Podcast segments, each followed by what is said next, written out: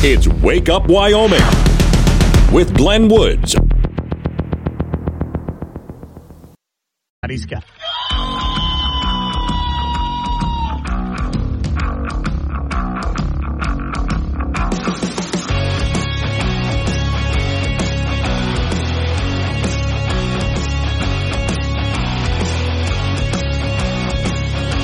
Six oh six the time. It's Wake Up Wyoming. It is a Tuesday. My name is Glenn Woods. Thanks for joining me. Temperatures across the region, uh, 20s and 30s, around in that area, not all that bad. A bit of a dip and a rise in temperatures as you heard from Don Day's forecast. 645, he'll give us a extended forecast. 745, he and I chat about that for a little while we'll let you know what's going on. Most of it you can just blame Canada and global warming for. So, on that note, we get to start the program by picking on Governor Gordon. Let's do it. Warning. This show contains reference to guns, liberty, limited government, low taxation, the cult of climate change, free thinking, cigar smoking, short people, rubber chickens, Karen's bureaucracy, liberal buzzwords, tour runs, traffic, toilets, terrible jokes, and more. No apologies will be issued. Guest callers may express any opinion they want without fear of being canceled. Unless you're a loudmouth jerk like Dave, then Glenn will hang up on you. Strap in, hold on to your coffee, and feel free to participate. This disclaimer does not refer to every person named Dave, just one particular Dave from San Francisco. We know a lot of Daves. They call this show all the time, and they're great people. So don't call this program and complain that we use your name. That would be a real Dave move, Dave. And good morning, Carol and Casper. She just sent me a note. I did see that story, Carol, and I hope to get to it a little bit later on. Somebody basically, a liberal, misquoted Ronald Reagan which is very typical that they don't understand what's being said, but that's a whole nother conversation. Let's get back to our governor real quick here.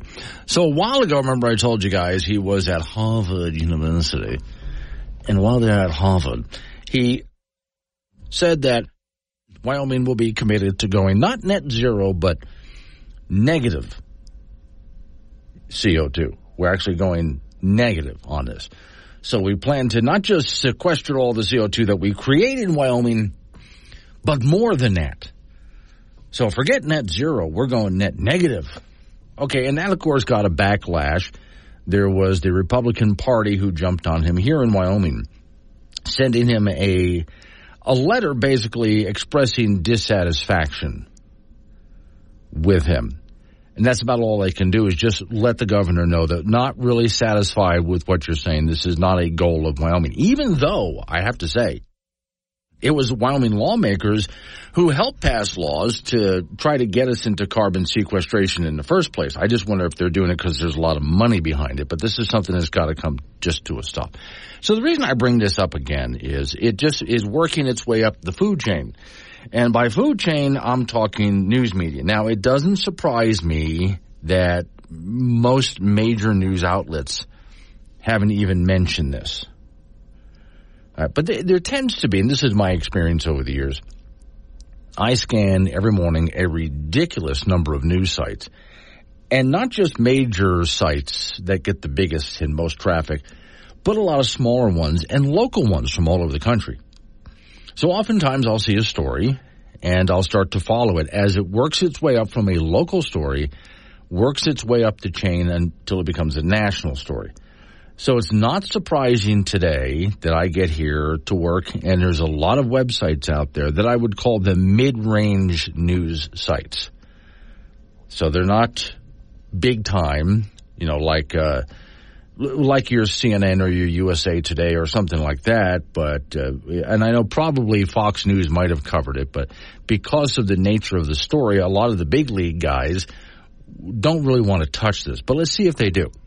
So, one of the stories I came across headline Gordon was standing tall in the saddle until he backed down. And they had a guest columnist write this line.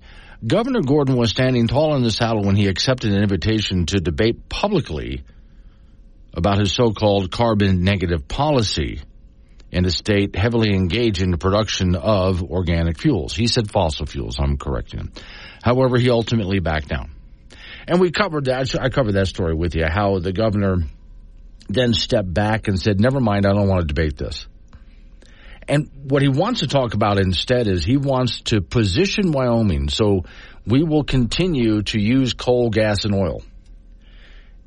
And his belief is if Wyoming goes carbon negative, then they have no argument against us. Now, last time the governor and I spoke on this program about this, I mentioned to the governor, I said, well, appeasing these people doesn't work. He rejected the idea that it was appeasement, but I look at it as that's exactly what you're trying to do. You're hoping if we not just go carbon neutral, but carbon negative, that there's nothing they can say. They have no argument against us. We can still use coal, gas, and oil because we're negative, right? As I pointed out many times before, they don't care. But also, it's not achievable. Now, the other, I'll get to that in a minute. The other story I have comes from, again, a mid level, uh, it's a national news organization, but I wouldn't put them up there in those that are most widely uh, read or viewed. Okay. Their headline Wyoming governor's speech erupts in fight over the future of fossil fuels, they mean organic fuels, and carbon capture. It says to reach the goal of making human caused carbon emissions neutral by 2050, the International Energy Agency estimates that 70 to 100 of these facilities will have to come online every single year. So up to 100 facilities would have to come online every single year for the next 27 years.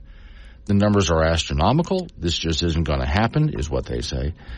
We're never going to get anywhere close to those kinds of numbers, said Steve Goreham, author of Green Breakdown. Okay, and then um, I go on with the rest of the story as I talk about decarbonizing and net negative there. But uh, what got me also as I put this story together is the cost of all of this. When we take a look at how much it's going to cost, uh, just let's just take Wyoming for example if you think you're having problems with your electric bills going up now, and you know your utility companies want those electric bills to go even higher, up to 30% higher, that's what they're asking for right now. And you're already paying extra for what little carbon sequestration they're attempting to do right now. Okay, so you see all the problems that we have in our state. But get back to the beginning of all of this. To me, what I thought was most interesting is just – how the story has left Wyoming because it was at first just a Wyoming story that the governor had said this at Harvard University and then the governor was rejected by his own party. They basically sent what they call a letter of was it letter of disapproval or something like that. Uh, no, no confidence letter is what it was just to tell them we're not really have we don't have a whole lot of confidence in you right now, Governor. You know, you're not doing what our party stands for. Uh, and and then for the governor to say, "Yeah, I'll debate you," but then back down on that. Never mind. I guess I won't. You know, doesn't really doesn't make whatever his intention is. It doesn't make him look good either way. But the idea that the story has now left the state and is moving its way up the news food chain. So I'm going to watch is how far up the chain does it go. It's left the state. It's got to the mid-level news sites, okay, and is climbing. I don't expect if MSNBC were to pick it up, they're not a major news site as far as I'm concerned. They would just, well, it, you know what side they would be on. And the same with CNN. But let's take a look at other sites, like again, your major newspapers. Does it hit the Wall Street Journal? Does it hit New York Times? pick your newspaper. There's a lot of major news organizations out there. How high up does it go? We'll wait and see. 615 is the time. Wake up, Wyoming. Honestly, to be here. Catch Glenn Woods on Wake Up Wyoming. Weekdays at 6 on air, on Alexa, and on the Wake Up Wyoming app.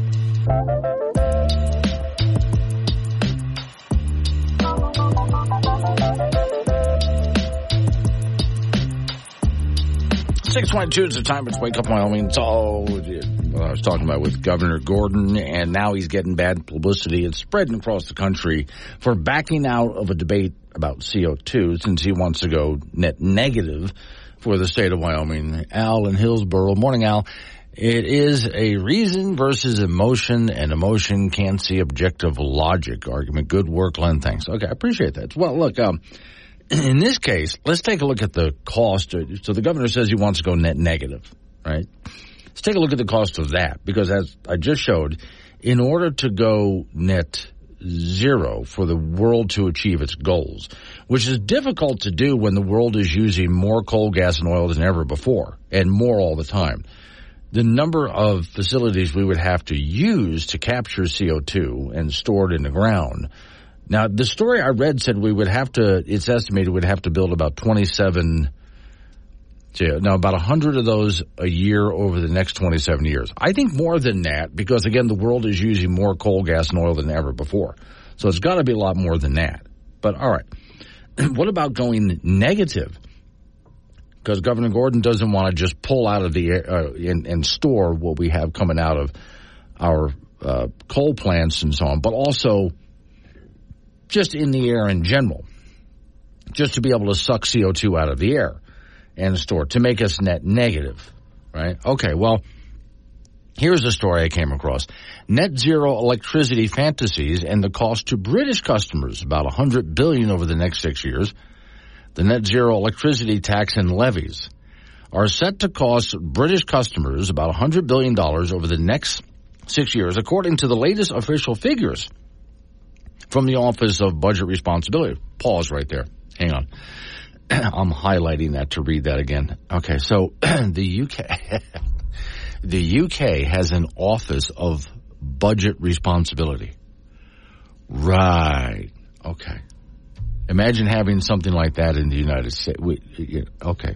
Orwellian or just a lie, however you want to put it.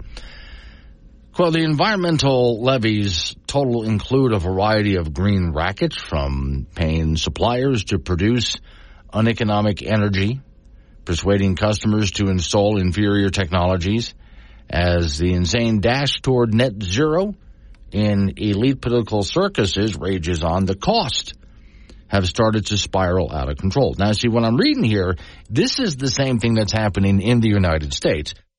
And not just in uh, Wyoming, but in other states as well. As you've seen, California is one of the biggest rackets that you've ever seen when it comes to the cost of energy.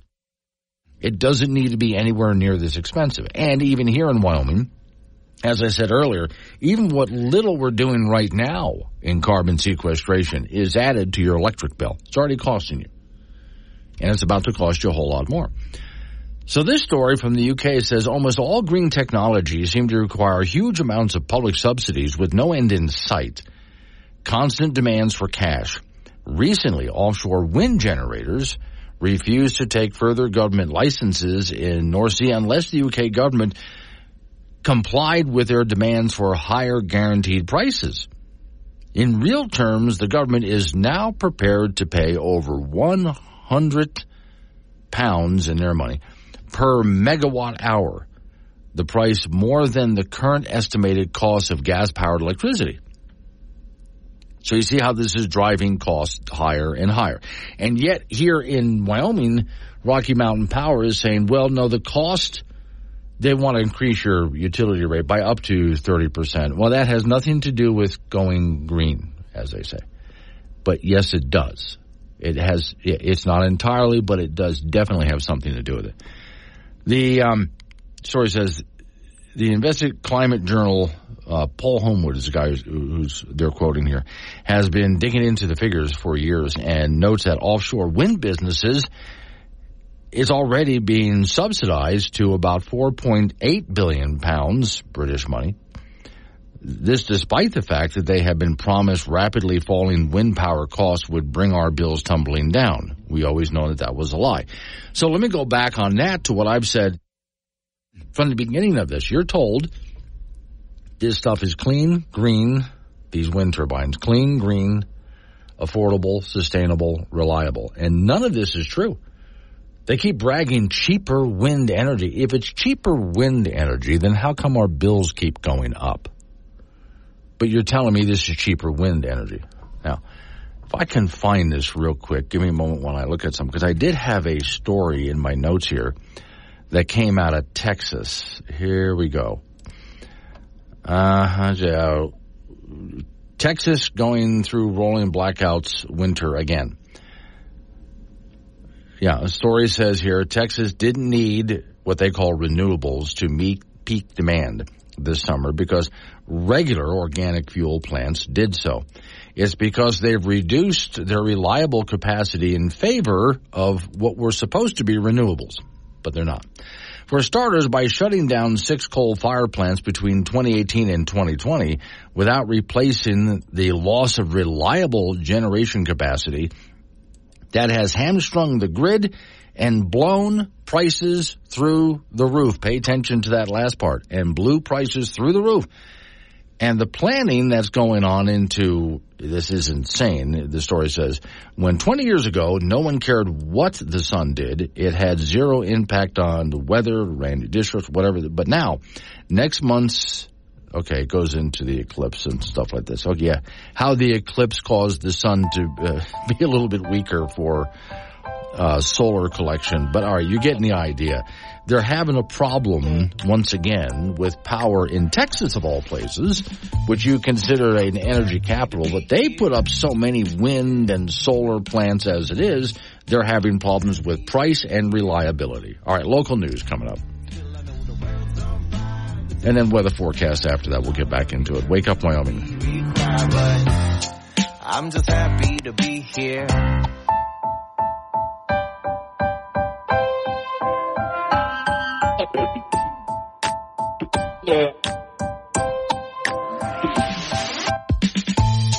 I'm so happy to be here. Yeah. I'm just happy to be here. Still, I know the world's on fire. The situation's dire. A lot of work and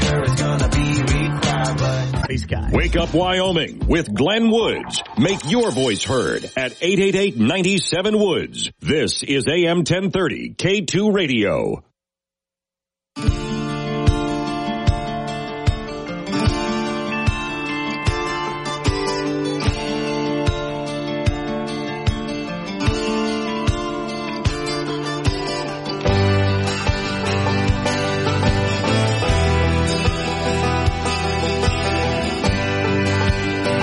Six thirty-six the time. It's Wake Up Wyoming. Okay, here's a message from Red and Casper.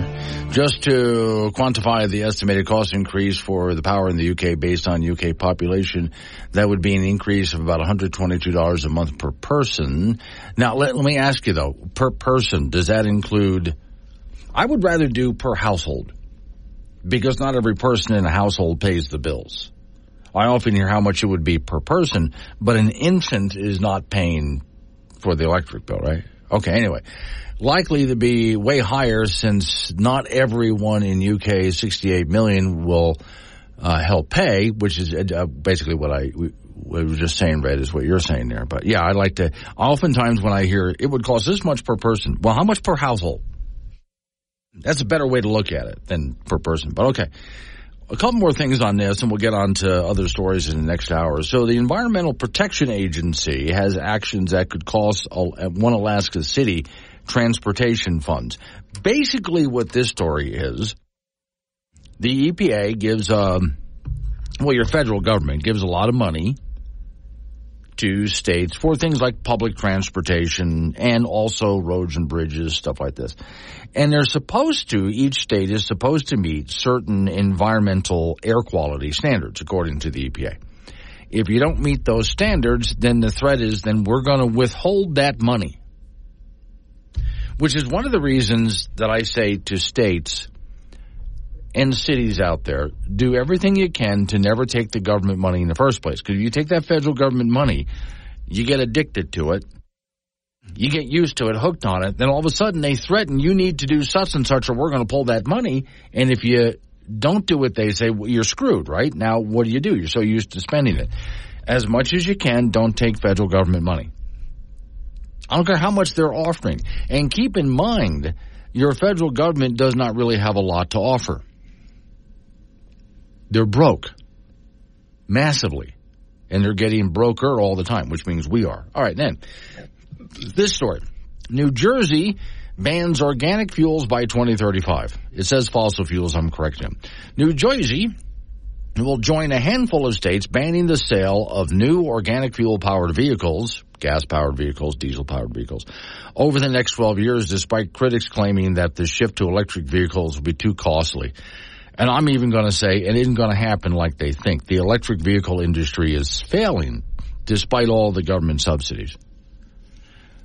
Phil Murphy announced that he has finalized, that's a governor, a new regulation that will require car manufacturers to ramp up sales of electric vehicles in Jersey, leading to a ban of the sale of organic fuel powered vehicles by 2035. Murphy said the lower emissions will improve air quality and climate change and et cetera, et cetera. Okay. And help people to make cleaner choices. These cars aren't cleaner. The new rule now, when I read rule, what that tells me is I'd like to look a little more into this, but that it wasn't the state legislators that did this, but the governor, which means it's not a law. It, this can be overturned easily. And just like California did, I mean, the governor writes a an executive order declaring this. The new rule will apply to cars, medium and heavy duty vehicles, including tractor trailers, garbage trucks, larger vehicles requiring, et cetera, et cetera, blah, blah, blah. In doing so, New Jersey joins Rhode Island, Maryland, Connecticut, and New Mexico in announcing plans to adopt these tough rules based on California's strict emission standards. Massachusetts, New York, and Vermont are also finalizing similar e-vehicle mandates. Wow, really? Okay, so this is, um, they say for a cleaner New Jersey. I'm just kind of skimming through the article real here, uh, really quick here. Uh, see, at the bottom, Republican Senator of New Jersey said it doesn't have the infrastructure to support. New Jersey does not have the infrastructure to, to support such a transition. You know, especially in the time that they want to do it, and said that it will disproportionately hurt rural New Jerseyans. Uh, forcing this foolish transition to all electric vehicles, he said, can not only lead to job losses, but economic instability, et cetera, et cetera. I take a look at it this way. Um, it will do the same thing that you'll see in California and but other states as well. So when someone takes a look at needing a new vehicle and they can't buy an electric vehicle or don't care to buy, whichever the case is, well, it's just banning the sales of gas and diesel vehicles in that state. They can go across the border and buy a vehicle there and drive it back into the state. And if they've tried to find a way to, to ban that happening, then those people will just pack up and leave those states. I mean, I would if I was living in a state that said we're banning the sale of new gas powered cars and I was not able to buy a gas powered car when I wanted to, then I would just leave the state. I'm going to go to where I can. So here, once again, they have these fantasies, but this is just not going to work out the way they think. 642, wake Wake up, Wyoming. Glenn Woods is live on AM 1030 K2 Radio and the Wake Up Wyoming mobile app.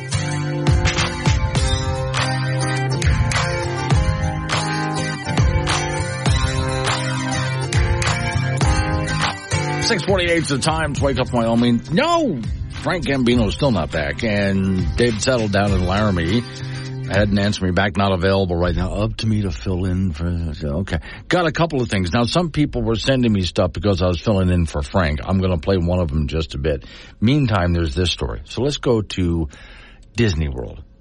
Now, one ride that anyone who's been to Disney has probably taken the ride It's a Small World. It's one of their most famous rides. It's also delightfully creepy at the same time. On the one hand, it's very innocent, lovely, but at the same time, in a very creepy way. It's hard to explain. Story here a 26 year old man was arrested at Disneyland in California after stripping down naked and wandering around the theme parks. It's a small world ride. Now, at that point, so this guy is naked and wandering around. It's a small world. I will let you write your own jokes on that. Take that anywhere you want. My mind already went there. Quote, this is a woman who's uh, tweeting something here. I'm on It's a Small World and there's a streaker. I can't believe it. This is happening. This is a Disney guest, so she wrote on Twitter sharing. And by the way, the story I'm reading here says she wrote on X and then they put a slash Twitter. People are still getting used to that sharing a photo of a, the man who appears to be completely nude. Yes, he is. Wandering around outside the attraction. The man was in fact completely naked, and there's a video of him on social media showing his, well, bare everything exposed as he hops in and out of the water near the entrance, and then he goes inside and comes back out again. In front of the kids, one woman explained. Addition to other video was shared on, you know, the television show TMZ shows a man clad in just his underwear, but that's where it started, you see. And Disneyland employees are shouted, stop, please, get down. Officers with the police department responded to the theme park around 1.30 p.m. Said the man was suspected of being, you think, being under the influence of some substance. You think. Just going out on a limb there, huh? Disneyland guests said the nudity incident shut down the attraction for more than an hour. We see now, I think for some people, whether they wanted to see it or not, some people probably would have paid extra to see it just for the novelty of it all. All right, now, next up. For those of you in sports, remember Bob Uecker. Yeah, football player, but afterwards became one of the greatest sports comedians out there. And listener, Ronnie Holiday, sent me this. My dad wanted me to have everything that everybody else had. I think the first thing that he ever bought me was a football. And I was very young, and uh, he didn't know a lot about it. He came from the old country. And uh, I mean, we tried to pass it and throw it and kick it, and we couldn't do it, and it was very discouraging for him and for me.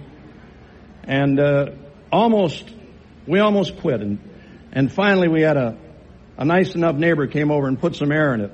And what a, what a difference. I hadn't thought about, even though I'm not a sports guy, I hadn't thought about Bob Uecker in such a long time with that one. But I do remember him as basically just a sports comedian that made his way also all sorts of television shows. I know he played the game, but then afterwards he decided to do something unique with it. Was funny like that. And for a while, every time I turned on some television variety show, he was on it telling great sports jokes. And, and then of course at some point he retires. I don't think he's with us anymore. But that's the kind of guy I would like to see come back into sports at some point. Because I correct me if I'm wrong, guys. I don't see for you sports fans out there currently any sports comedians. I know comedians who tell jokes about sports, but I don't know of anybody who played the game who decided to get into the whole comedy thing and basically made a career out of it. Wouldn't that be great to bring that back into sports again? I, I would like to see it, even though I'm not a fan of sports. I'd like to see that again, especially because it was somebody who played the game. All right, we're coming up on some local business. Right after that news time, national local update on the weather forecast. You and I get back into it for the seven o'clock hour. Have a guest coming on at 720. Other than that, it's you and me all morning long. Don Day's on at 745. He's going to give us a nice long talk about changes in the weather, which mostly colder. Yes, some snow, but mostly in the high country. He'll explain 745. It's Wake Up Wyoming.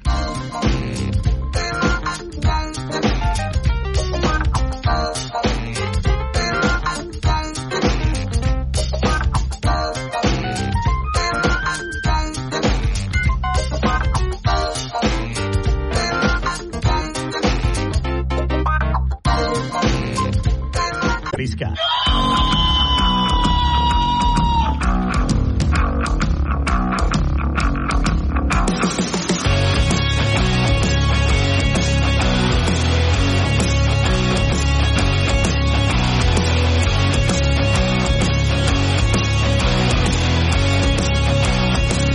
Seven oh six the time. It's Wake Up Wyoming. Yeah, on the chilly side out there. We'll talk to Don Day at seven forty five. Get all of your uh, news information on upcoming weather events, and I do mean events coming your way. Nothing big, nothing big, but change is definitely coming your way. All right, so several people have sent me this this morning, and I do hope that this guy has been told the massive mistake that he made, so he just feels as foolish as he really is. This is one of Biden's officials in the Biden administration. I'll get into who in just a bit. And he's speaking at a public event. Is one of these guys who thinks he's really the smart guy here.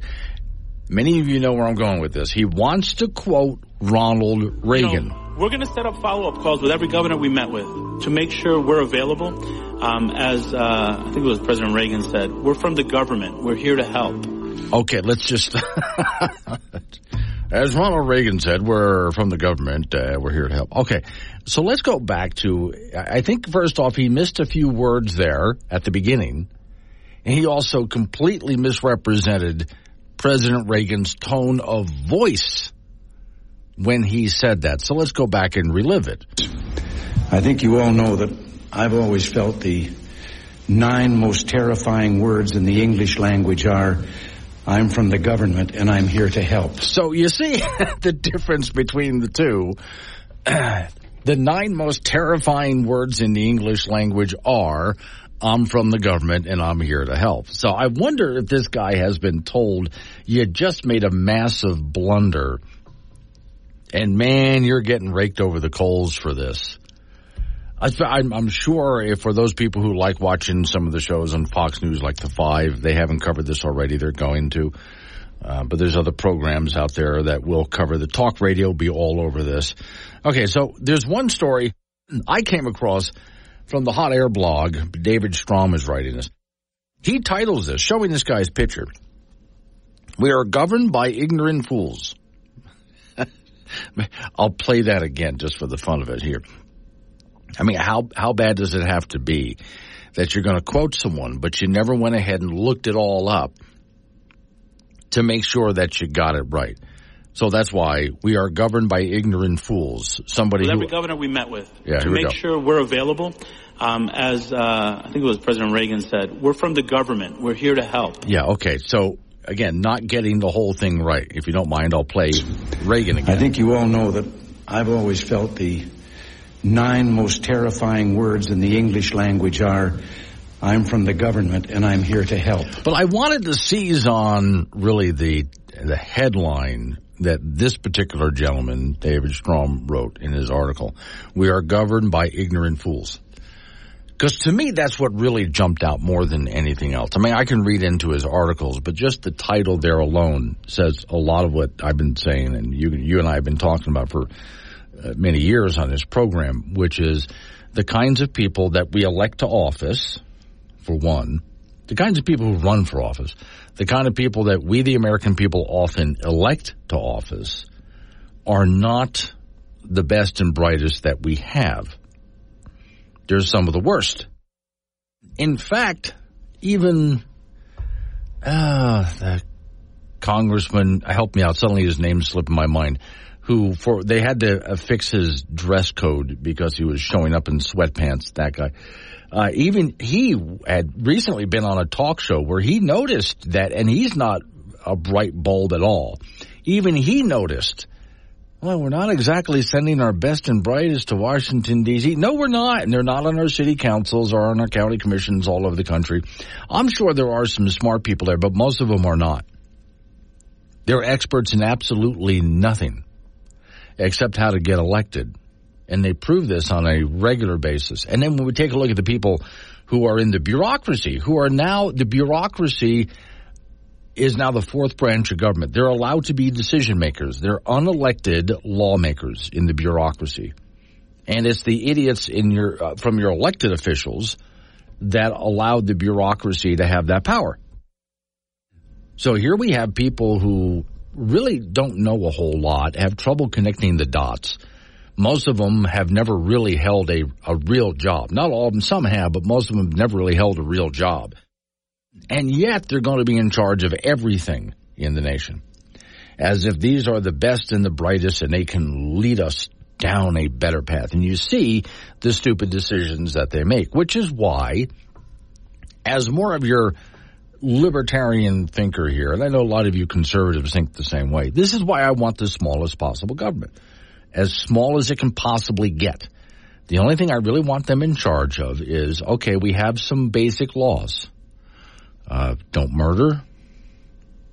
Don't steal. you know, basic laws like this. Don't defraud somebody. You're going to be a decent, honest person. Okay. So we have a few basic laws to govern us, and government's job is to enforce that. Also, take care of the rapists and murderers and so on. Military to keep us in a bubble of freedom.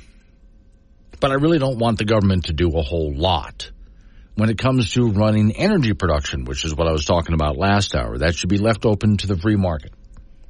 Yeah, I don't mind that the government makes sure that when it comes to buying energy, whether it's fuel for your vehicle or your house or electricity, gas, whatever it might be, that they're being honest with you when you purchase this energy. They're not ripping you off. So there's one. We got to make sure of that, right?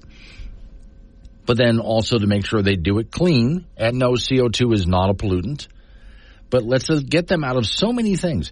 Those of you, especially who are business owners, who have to deal with endless government rules and regulations know how difficult it is to run your business these days. When all you needed was a few basic rules to make sure that you're doing it fair, clean, honest, safe even. I don't even mind a, a few safety rules, but those of you who have to deal with OSHA on a regular basis, you know, OSHA is not a bad thing, but then they get ridiculous to the point that it's not only difficult for a lot of you folks who have to deal with OSHA to get work done, but some people have told me who are in the oil business, construction business, etc., that OSHA has gotten so bad they've actually made the workplace more dangerous, not less. These are the people that we're dealing with. They're not the smartest out there, and yet the American people, we the American people, continue to make the mistake of electing this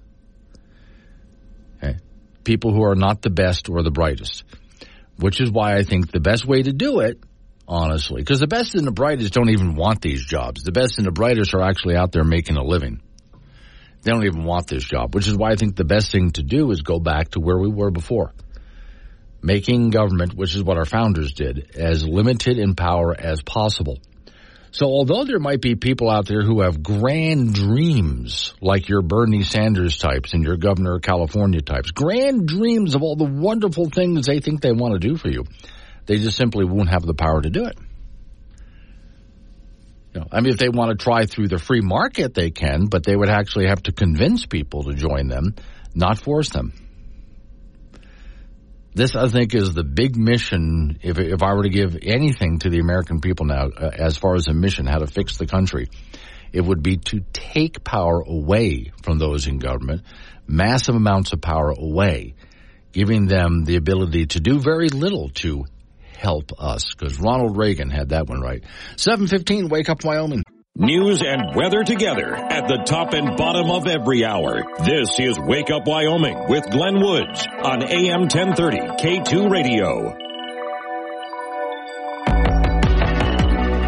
720 is the time. It's Wake Up Wyoming. So let's talk about schools for just a bit and about some of what is being taught in schools. We have some charter schools coming into the area that are going to be teaching what they call classical education. That includes a lot of the classics out there. And that includes a lot of uh, classic history, including American history. Jamie Gass is director of the Pioneer Institute Center for School Reform. Morning, Jamie. Thanks for coming on this morning. Morning, Glenn. Thanks for having me on. I'm really interested in the idea of not just teaching history. Of course, it's one of the most important things we can do is to teach where we came from as America, how all of this came to be. But also, it worries me that in some schools, they're not really teaching exactly what happened or the philosophy behind it. No, you couldn't be more right about that. The the fact is, is that uh, education, as it was set up in the founding era with the by the founding fathers, was always intended to focus on history and civics for citizenship, so that young people and future citizens had the ability to understand the vocabulary of our republic, to understand the basic uh, st- uh, structures of government and constitutionalism, and they the founders viewed this as the way to help perpetuate liberty.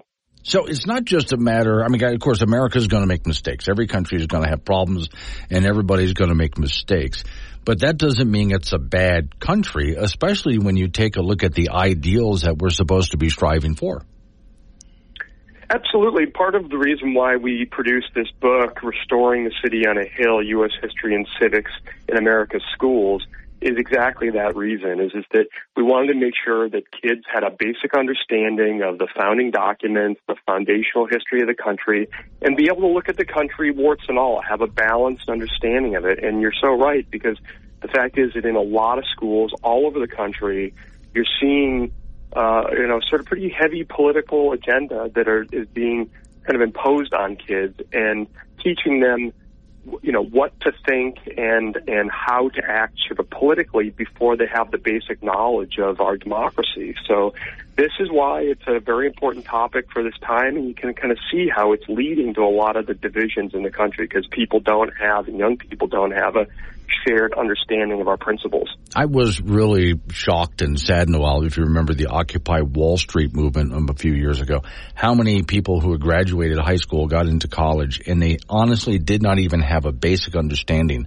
of what money is. They couldn't understand anything about our financial system or what money is and how it works. When we take a look at history, I don't think most Americans could pass a basic civics class or test, a citizenship test.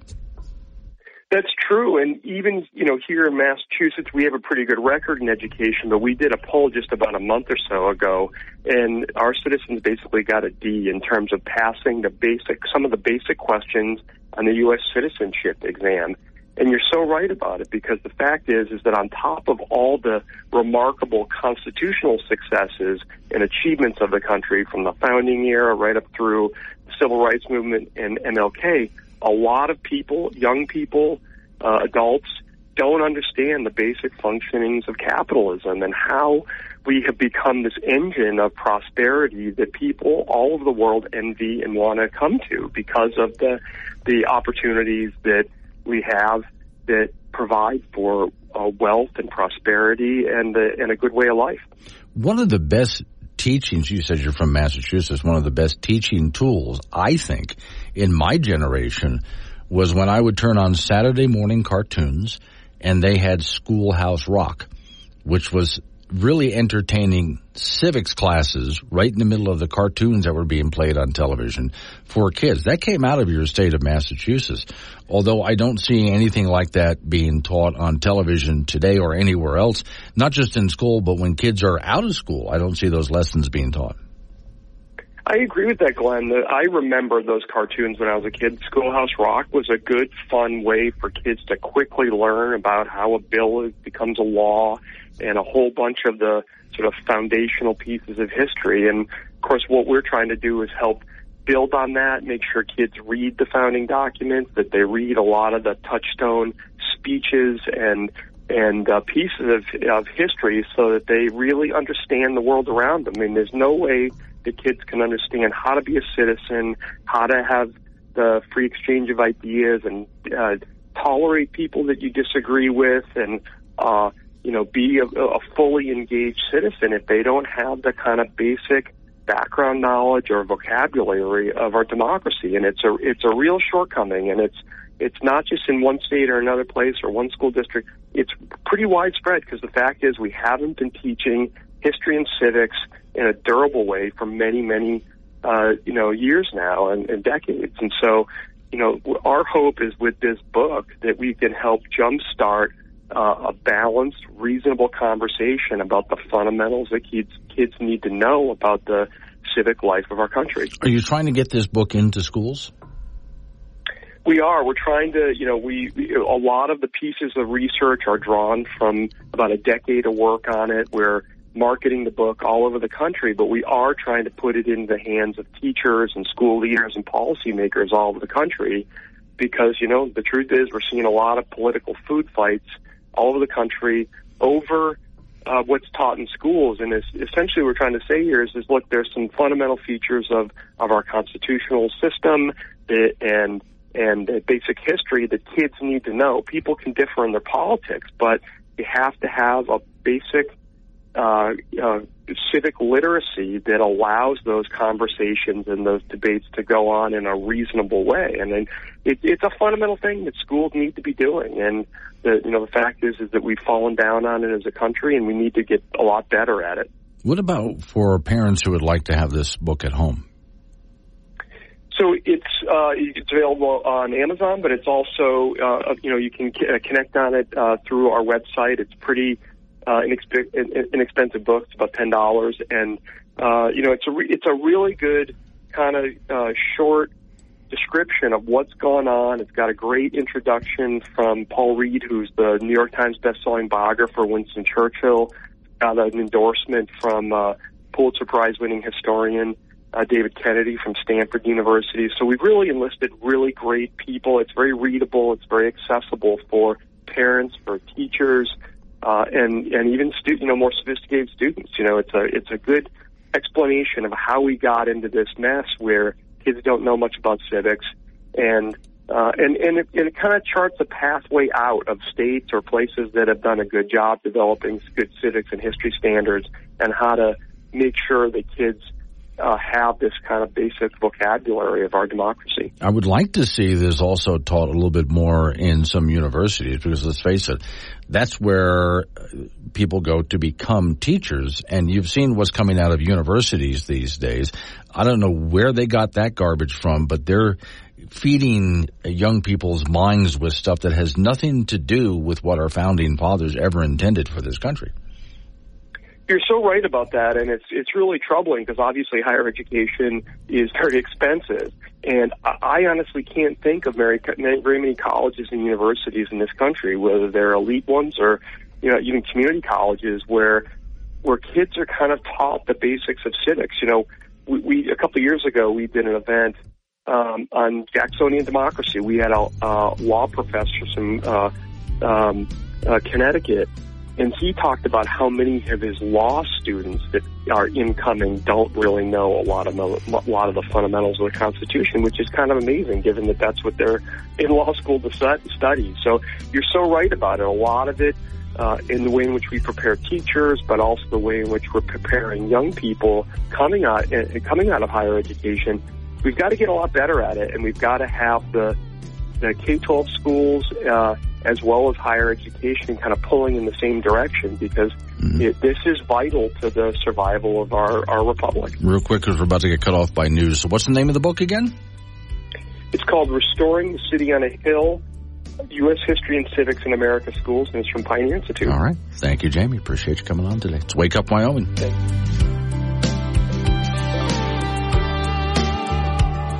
When you need to know quicker than the morning paper or the 5 o'clock news, you need Wake Up Wyoming with Glenn Woods. Mornings on K2 Radio.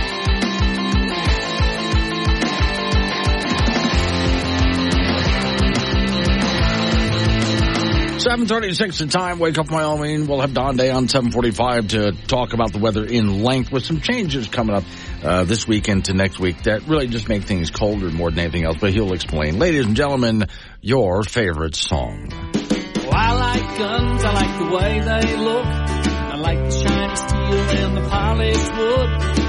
I don't care if they're big or small. They're for sale, hell, I want them all. I like guns. I like guns. I like guns. Now, I've told you in the past there's a lot of things that folks would like to do away with, and by folks I don't mean you.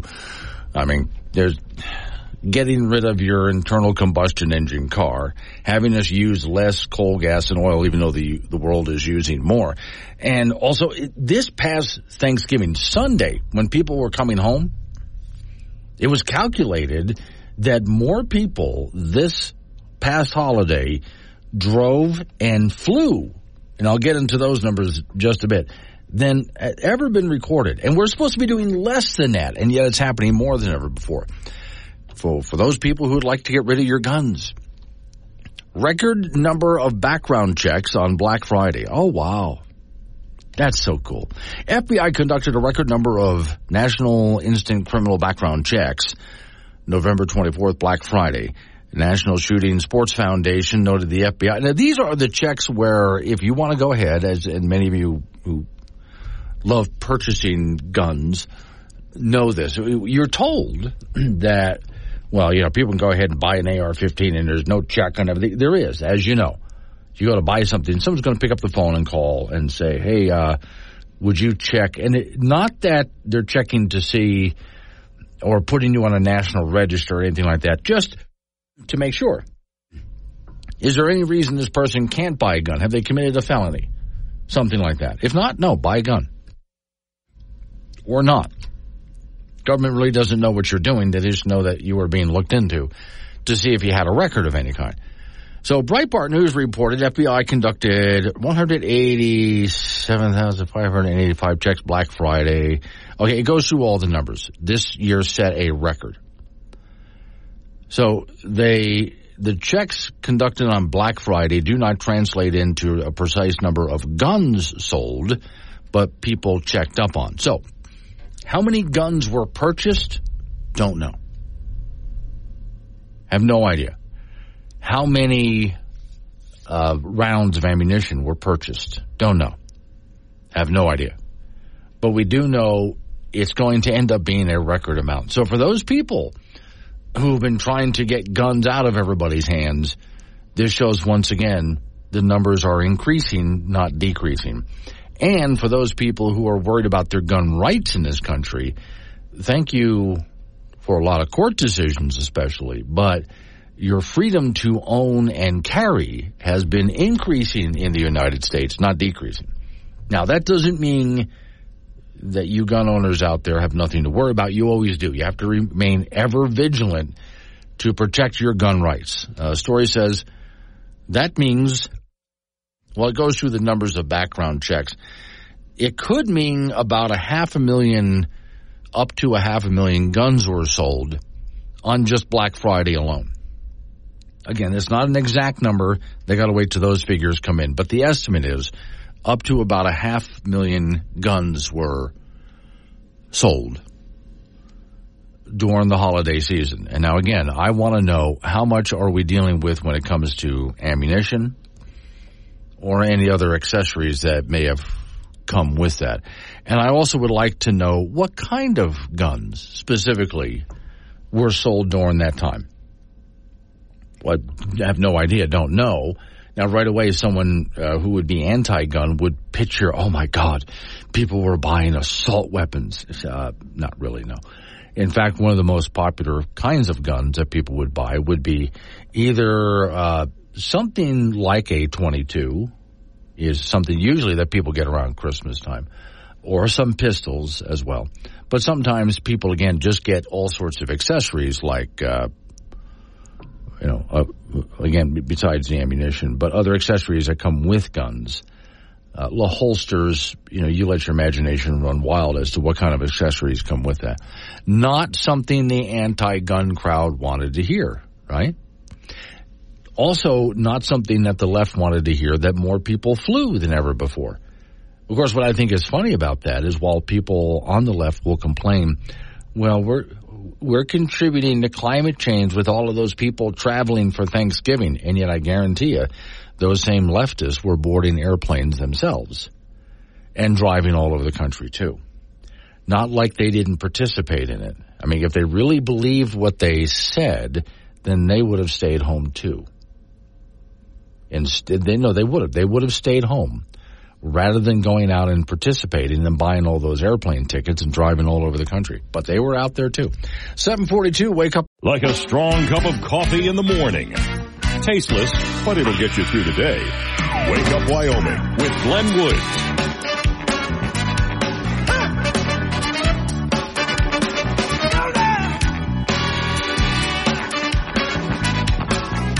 745 is the time. Wake up, Wyoming. Off we go to talk to Don Day from Day Weather. Chilly again this morning, and I'm waiting for the wind at some point to hit us, Don. Oh, don't worry. We'll we'll get the wind in here. Okay. Just uh, don't uh, don't fret. Of Okay. course, we're going to have wind eventually, but it really won't be that uh, bad of a day today. The worst of the winds going to be I-25 to our south, that usual stretch, Wheatland, Chugwater to, to north of Cheyenne. Uh, but really, for the most part, this is a very quiet stretch of weather here for the next couple of days and really all the way through Friday. Okay, so the next couple of days through Friday. Although between now and Friday, there's a little bit of a change, right? Not much. Not much, Uh, okay. We're we're going to see. I, I think the biggest excitement we're going to have is that temperatures will be up today and tomorrow. They're going to be down Thursday and Friday. If we're going to see any snow shower activity, it'll be in those far southern areas of the state getting clipped by a storm going across Arizona.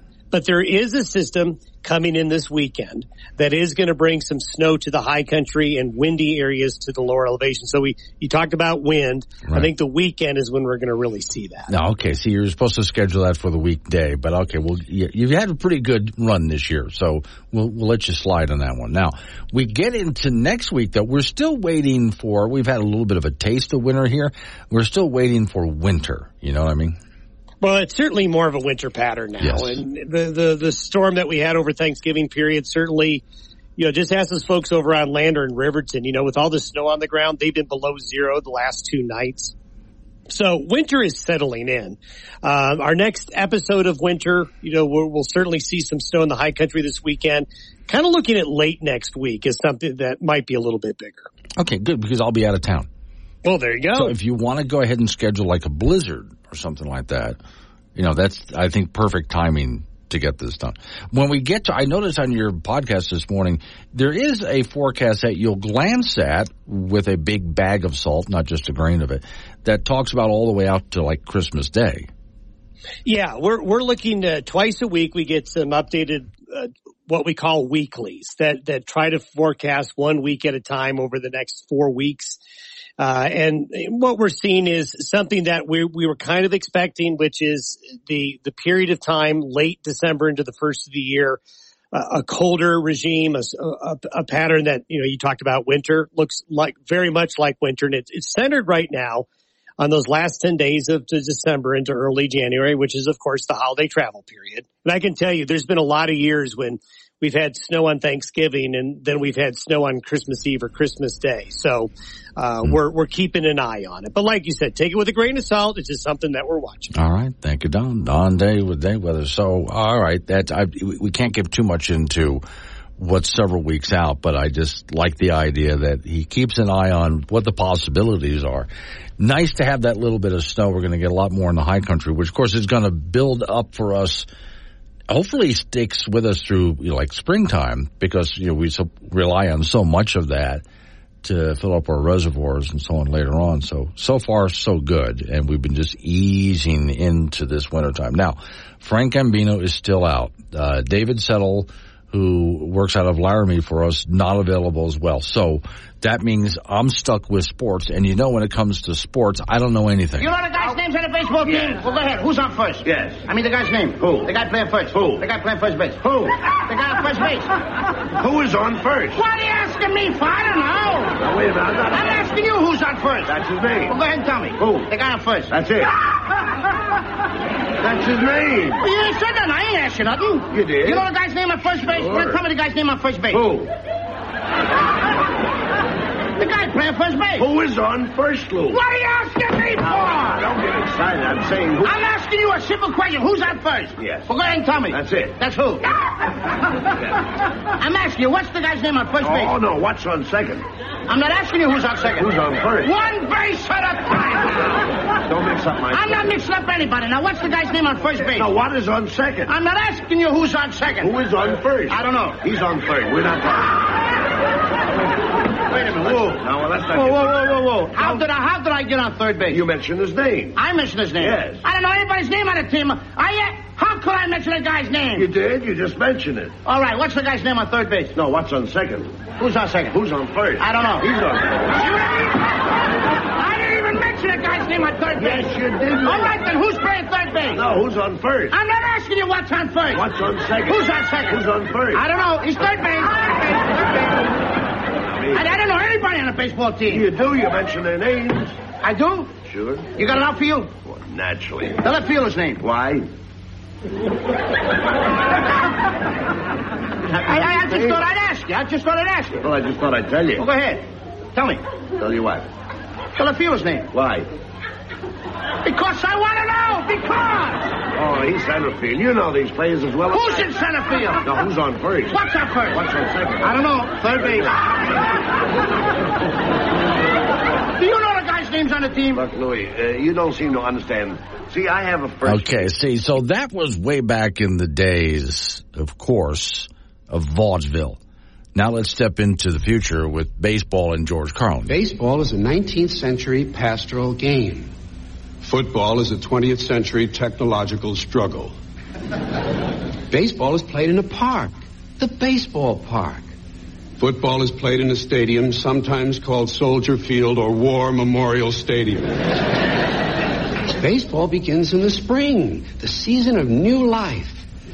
Football begins in the fall when everything is dying. In football, you wear a helmet. In baseball, you wear a cap. Football is concerned with downs. What down is it? Baseball is concerned with ups. Who's up? Are you up? I'm not up. He's up. In football, you receive a penalty. In baseball, you make an error. Whoops! In football, in baseball, the special in football,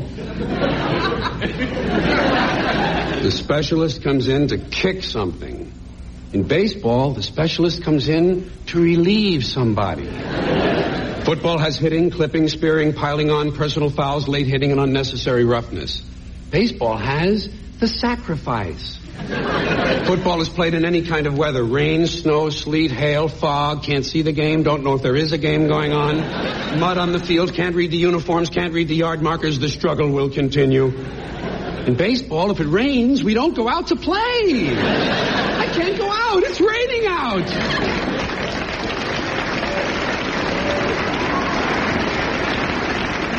Baseball has the seventh inning stretch.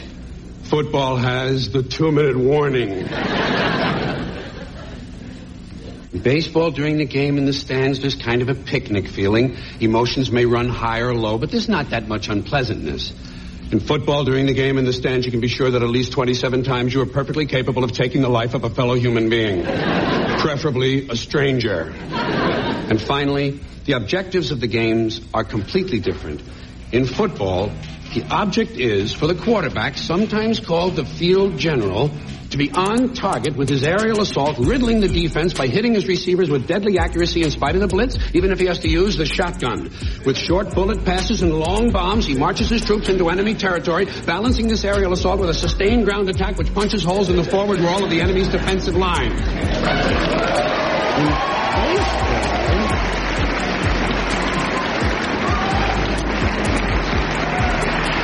In baseball, the object is to go home.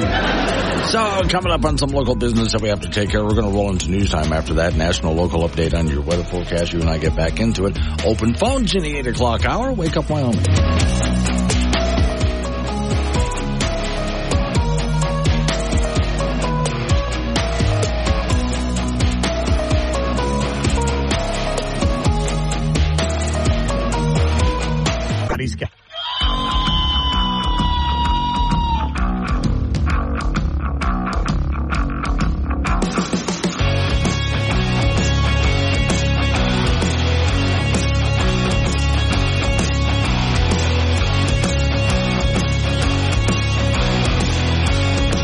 Six the time. It's Wake Up Wyoming. It is a Tuesday. And we've reached the most dangerous time of this program every day, pretty much, at this time. It's open phones. You're in charge. You are. Personally. Warning. Wake Up Wyoming is about to enter daily open phones. This means that anyone will be allowed to call in and talk about anything. I mean, imagine if we actually allowed you on air to say anything you wanted. Scary, right? Well, we're just that brand of crazy. If you are offended by what other people think, then maybe you want to tune out right about now. Just saying. If you should choose to call, just remember, the more funny and interesting you are, the longer Glenn will keep you on the line. Obnoxious jerks will be hung up on. Dave, all right, strap in and let's do this thing. Triple eight ninety seven Woods the phone number. That's eight eight eight ninety seven W O O D S, which means I got things that I'm going to talk about, but you can change the subject if you want to go ahead and do that. So let's see. People have been sending me stuff based on what I play on the air, and I've decided to save some of these and uh, play them on air because some of this stuff is really good. Like at random, I was sent this. You know the real reason that we evacuate women and children first in any kind of emergency? So that the men can figure out the solution in silence without being told they're doing it wrong 55 times. You probably are. Yeah, I just look. Don't blame me for that. Somebody sent it to me. I'm just a guy who said that's funny enough to play on here. Let's see. What was the other one? Oh, hey, you'll like this. There's a woman. There's no audio for this. It's a it's a video thing. But so it was Black Friday. Now, for those who don't like Target anymore, and a lot of you don't like Target because of different woke reasons and political reasons and social reasons. That's, that's okay. There's that. But then there's this, and I thought it was really incredibly revealing, though not as surprising as some people would think it would be. This woman is going through Target on Black Friday. And she sees an item for sale, and there's a big, uh, well, it's where you slide the price in. It's a big card and there's a metal, you've seen it, the metal frame where they slide the price in above whatever's for sale. And the car said that this item is on a Black Friday special, $429. Uh, that's your Black Friday sale price by golly, $429. What Target did not do was take away the card that was behind it, which had the price before the sale, before the big Black Friday special sale prices. And so she pulled the Black Friday card away to reveal the old price, which was $429, the same price. So where's your Black Friday deal? Now, wondering if this was a fluke of some kind, a mistake, a fluke, whatever. She went to several other places around the store where they had a Black Friday sale and the low, low Black Friday price. And when she removed that card, the old card was behind it. And in each case, the old price was the same as the so-called Black Friday special sale price. Now, I don't know if that was the case all throughout Target stores all over the country, but it certainly was at the store that she went to, which when I posted that on my social media to see what kind of response I'd get, one person wrote back to me, well, at least they didn't raise their price like some people do. There are some retailers who will say special low price and they actually raise the price a little bit. I saw one time, I watched this at a car dealership. They were going to use cars and they were jacking the price of the car up a couple of thousand, two thousand, three thousand dollars. Then they would put a sales sticker on there, two thousand or three thousand dollars off. So how much did you get off? Nothing. All right. Yeah. So always watch out for these things. It's one of those buyer bewares. Most business people are very honest business people, but there are some. All right. Then this was when I got off the air yesterday. I decided to finish listening to something that had just started on the Glenn Beck program, which comes on after me. So you know what happens after I get off the air, uh, there's some work that I've got to do before I go home. And I got done doing all of that production work and I turned in the, in the studio here, I can click a couple of buttons that allow me to listen to what my local radio station is doing. That same local station that carries this program. And Glenn Beck was talking about Disney. And I think he absolutely, here's the latest story that I have on this. Walt Disney seems to have admitted its controversial political and social agenda has hurt the company and its shareholders, according to Jonathan Turley.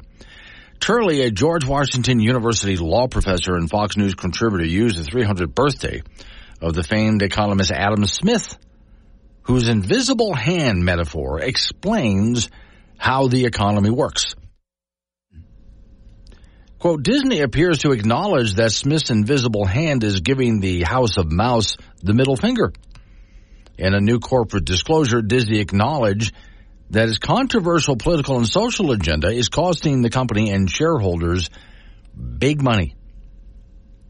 Turley then cited recent Security and Exchange Commission annual reports, which Disney acknowledged we face risk of relating to misalignment with public and consumer tastes and preferences for entertainment, travel, and consumer products. Well, then stop doing it. This is a lot like a, I used the Bud Light controversy for this while back. when Bud Light decided to have a spokesperson that didn't align with their customer base, they lost a lot of business. In fact, it's just about bankrupted the, the company. Okay. So, my advice to companies like Bud Light is just sell beer. Bud, just sell beer. Don't take anybody's side in anything. Don't virtue signal. You're not in business to push a social or political agenda of any kind. You're in business to make money. And making money is not a bad thing. That's as long as you're doing it honestly, that's a noble thing. It's what makes the whole world go round here. It's it's a good thing to make a good honest living. And for the longest time what Disney did was just provide entertainment. Family entertainment. That's that's all basically it was was family entertainment. A movie you can sit down and watch with your kids. A theme park you could take your family to and both everybody will have a good time. The adults will and the kids will too. It's for everybody. And Disney had really figured out exactly how to do that. I mean, I love for I grew up in Florida, so I love going to all of the Disney theme parks. There was Disney, MGM, Universal Studios. I went to all of their studio, um, well, Epcot, excuse me, D- Disney Epcot Universal Studios, and I would go to all of their studios and all of their theme parks and just have such a good time. And it didn't matter what age I was at, and that's what Disney had figured out. But then they started getting into pushing a social and political agenda by their own admission. So the author of this article writes, in an implied nod to Smith, the company observes that the success of our business depends on the ability to create compelling content. Generally, our revenue and profitability are adversely impacted when our entertainment offerings and products, as well as our methods, to make our offerings and products available to customers do not achieve significant customer acceptance. Further, customers' perception of our position on matters of public interest include our efforts to achieve a certain environmental and social goal.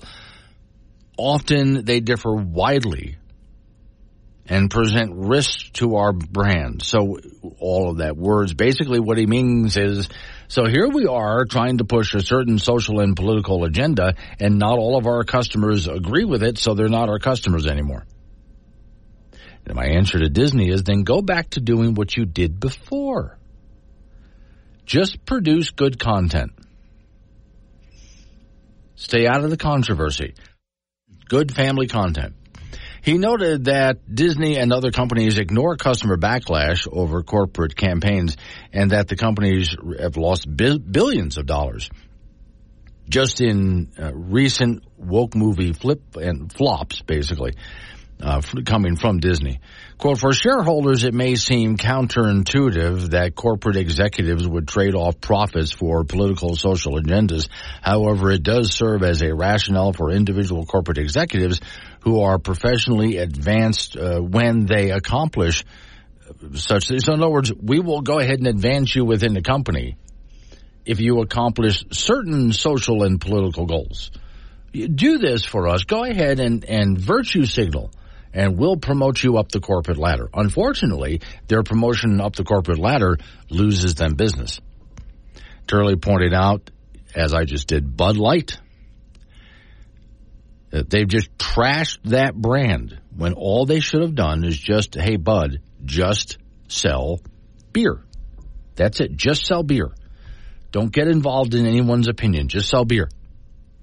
Quote, in fairness to Disney, there is an expensive element to its products, movies, and artistic creations that emphasize certain motivations and values. At one time, those values involved some of what are now viewed as offensive to, to some people. Uh, the question is the balance and degree of the politics and social agenda. Disney products are now viewed by many conservatives as empty virtue signaling and endless attempts to indoctrinate children. Moreover, when the company and the public declares its opposition to a popular parental rights bill in Florida, it's it's moving away from the commercial into the political. And so you get the idea. If you, and this is something I heard on, as Beck talked about this yesterday, if you're an investor, you're looking for a place to put your money. So Disney has often been a great place to invest. Would you invest in a company that's flat out saying, look, uh, we're trying to push a certain agenda at the cost of profits? This reminds me of this is some years ago. Uh, I don't remember the name of the restaurant anymore. But I walked into it. There was a new restaurant that opened up right in the downtown Cheyenne area, sort of on the edge of downtown. And what they served was a lot of organic foods and vegan stuff if you wanted, but it was actually very high end and very, uh, uh, well, it, it, it, tasted great. I mean, the food really did taste good. And it was, but it was supposed to be all natural and stuff like that. So I was curious about the business and I went in to talk to the owner as I tried some of his food, which I admitted tasted very good. And as he explained his business model, one of the things he said to me with a big smile on his face, but you know, people before profits. And I thought to myself, oh, buddy, you poor thing. You just in that one sentence, people before profits, explain why you're not even going to be in business by the end of the year. And he didn't last that long either. If you want to help your people, you need to make a profit. And the best way to make a profit is just produce a good product at a reasonable price with good service too. And you'll attract a crowd. Stay out of the political fray. You hear that, Disney? 819 is the time. Wake up. Now, Glenn Pocket with the Wake Up Wyoming mobile app. This is AM 1030, K2 Radio.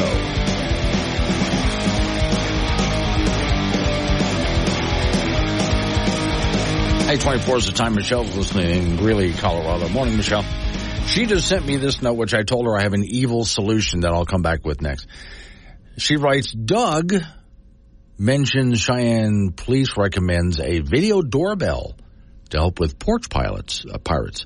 Uh, nobody talks about the fact that the same department can never ID thieves from these cameras. I know of dozens of cases and daily on the neighborhood apps, people showing videos of stuff being stolen and cop, cops cannot seem to help. So, okay. Here's my evil solution for this. I actually posted this on my own super, uh, social media just a few days ago. It's a front porch scene, just somebody's front door there, right? And there's all of these different size and shapes, Amazon boxes. And it says, need to get rid of unwanted junk during the holidays? Put it in an Amazon box and leave it on the front porch. See what I mean? Why bother to identify these people? Now, there was a guy, he went viral way back uh, on social media, especially with his videos, because he was so sick of porch pirates in his neighborhood. This guy is sort of a techie. He's good with making homemade technology. So he made a bunch of glitter bombs. So yeah, you try to open up the box and it explodes spreading beautiful glitter all over the place.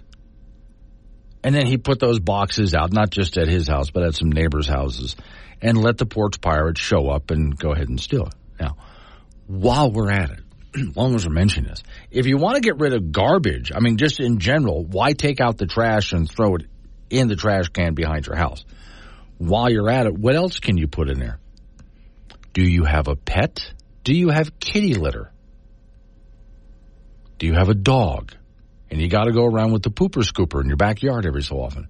Okay. And I'm not talking about anything that's going to hurt anybody, but your porch pirate is really not going to be all that happy when they open up a box and there's just a big steaming pile of dog poo sitting in there. And that's, and boy, is that going to stink after a while. And that's what they stole. Now, if you want to help the police out, I would like to know from police departments, would this work? There are different ways to track things.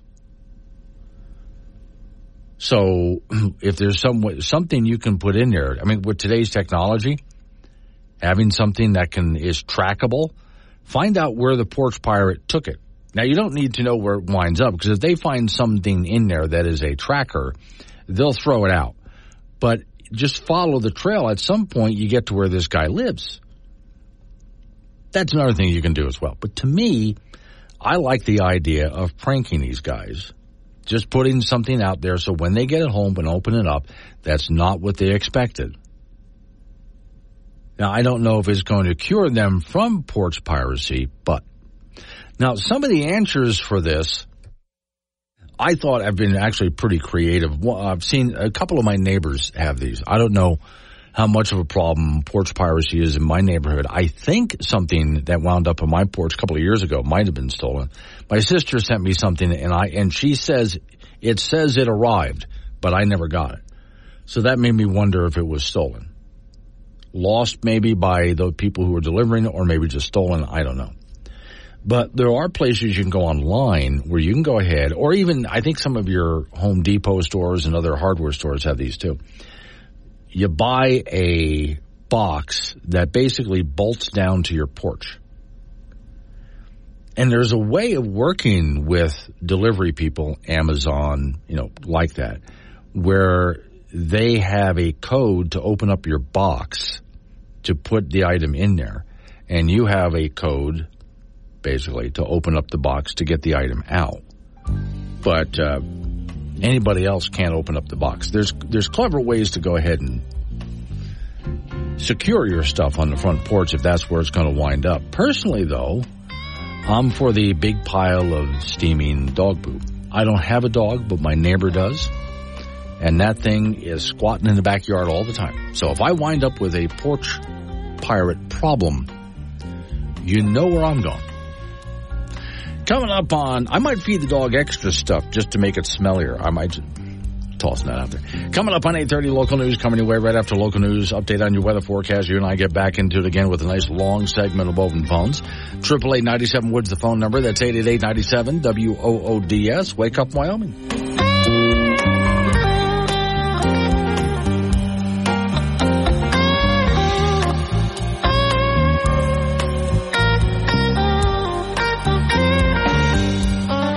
Local and mobile across Wyoming and beyond. 836 the time. It's Wake Up Wyoming. Wyoming Also go mobile to app. This Carpenter is AM 1030. Hello, K2 Cody. Radio. Hey, good morning, Glenn. Hey, I think we're we're missing a, an amazing opportunity here. Yeah. You know, to to honor our Native American brothers and sisters. You know, I, I'd like the best solution to these porch fires is that we we catch a couple of them. And then we invite our Comanche or our Blackfeet brothers and sisters to, to come down and we'll perform a traditional execution of them, you know, possibly televise it, you know. I mean, I, it would, it would, you know, involve the, the Native Americans in our in our system, and I, I guarantee it would fix porch pirates because but So, they, uh, just to be clear, you're in favor of the death penalty for porch pilots. Oh well, I don't know if the Indians wanted to go ahead and kill them. I suppose that'd be that'd be what they wanted to do, but but it, they would make them suffer for a long, long time. okay. Ser- all seriousness, how did we get to the point that we tolerate thieves like this? It's just ridiculous to me that that there nothing really ever seems to happen to them, does it? Well, I yeah, mean, they- when they, they get caught, they yeah, there's a slap on the wrist when they get caught. What I would be in favor of, and this could actually be, I think it's one of the worst things you can do to someone in the modern age. I would like to get some decent pictures because oftentimes, uh, yeah, Michelle and Greeley is correct. When you take a look at the cameras that they use, it, it's not the best picture. And a lot of times these people can go ahead and cover up their faces anyway. No, no, I want to find out who they are and post them all over the internet, including their name and address and where they work and let their boss know. I want their boss to know, hey, your employee ripped off from my front porch. What do you think's happening at work? Yeah, no, I agree. But that would probably be cruel and unusual punishment in this day and age. Uh, it could Wouldn't be, yeah. acceptable, you know. Yeah. I know. It's just so frustrating to me how we got here. Yeah. Anyway, right. Thank you, Cody. Appreciate it. Now, I dealing with port. I do think sometimes. I do think sometimes the best way to deal to deal with people like this, honestly, is just public humiliation and shaming. I and to be able to get their information and post it and let their boss know as well and their landlord if they're stealing from my front porch. What else are they taking? Hello, Nancy. Morning. Say, uh, I've got a birthday coming up in a few days. Mm-hmm. I'm old. In fact, I'm so old I have an autographed copy of the Bible. okay. Uh, I was born less than 50 years after the Civil War ended. Wow. I was lucky enough to hit the 1950s as a teenager. Mm. I think that was the best time in the history of the world, and I happened to be in the right place at the right time Right. here in Wyoming, roaring across the plains on my horse. So you're probably looking at the world now going, Lord, take me home. Exactly.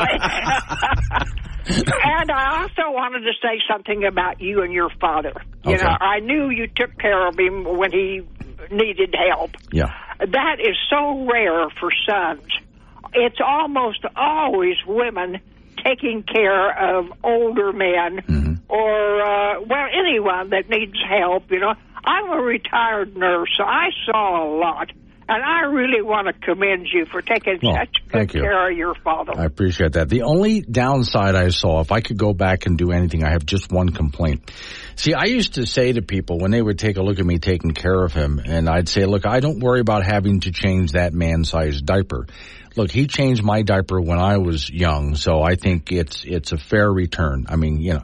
And then I find out afterwards, I find out he never changed a damn diaper. Never. He never did.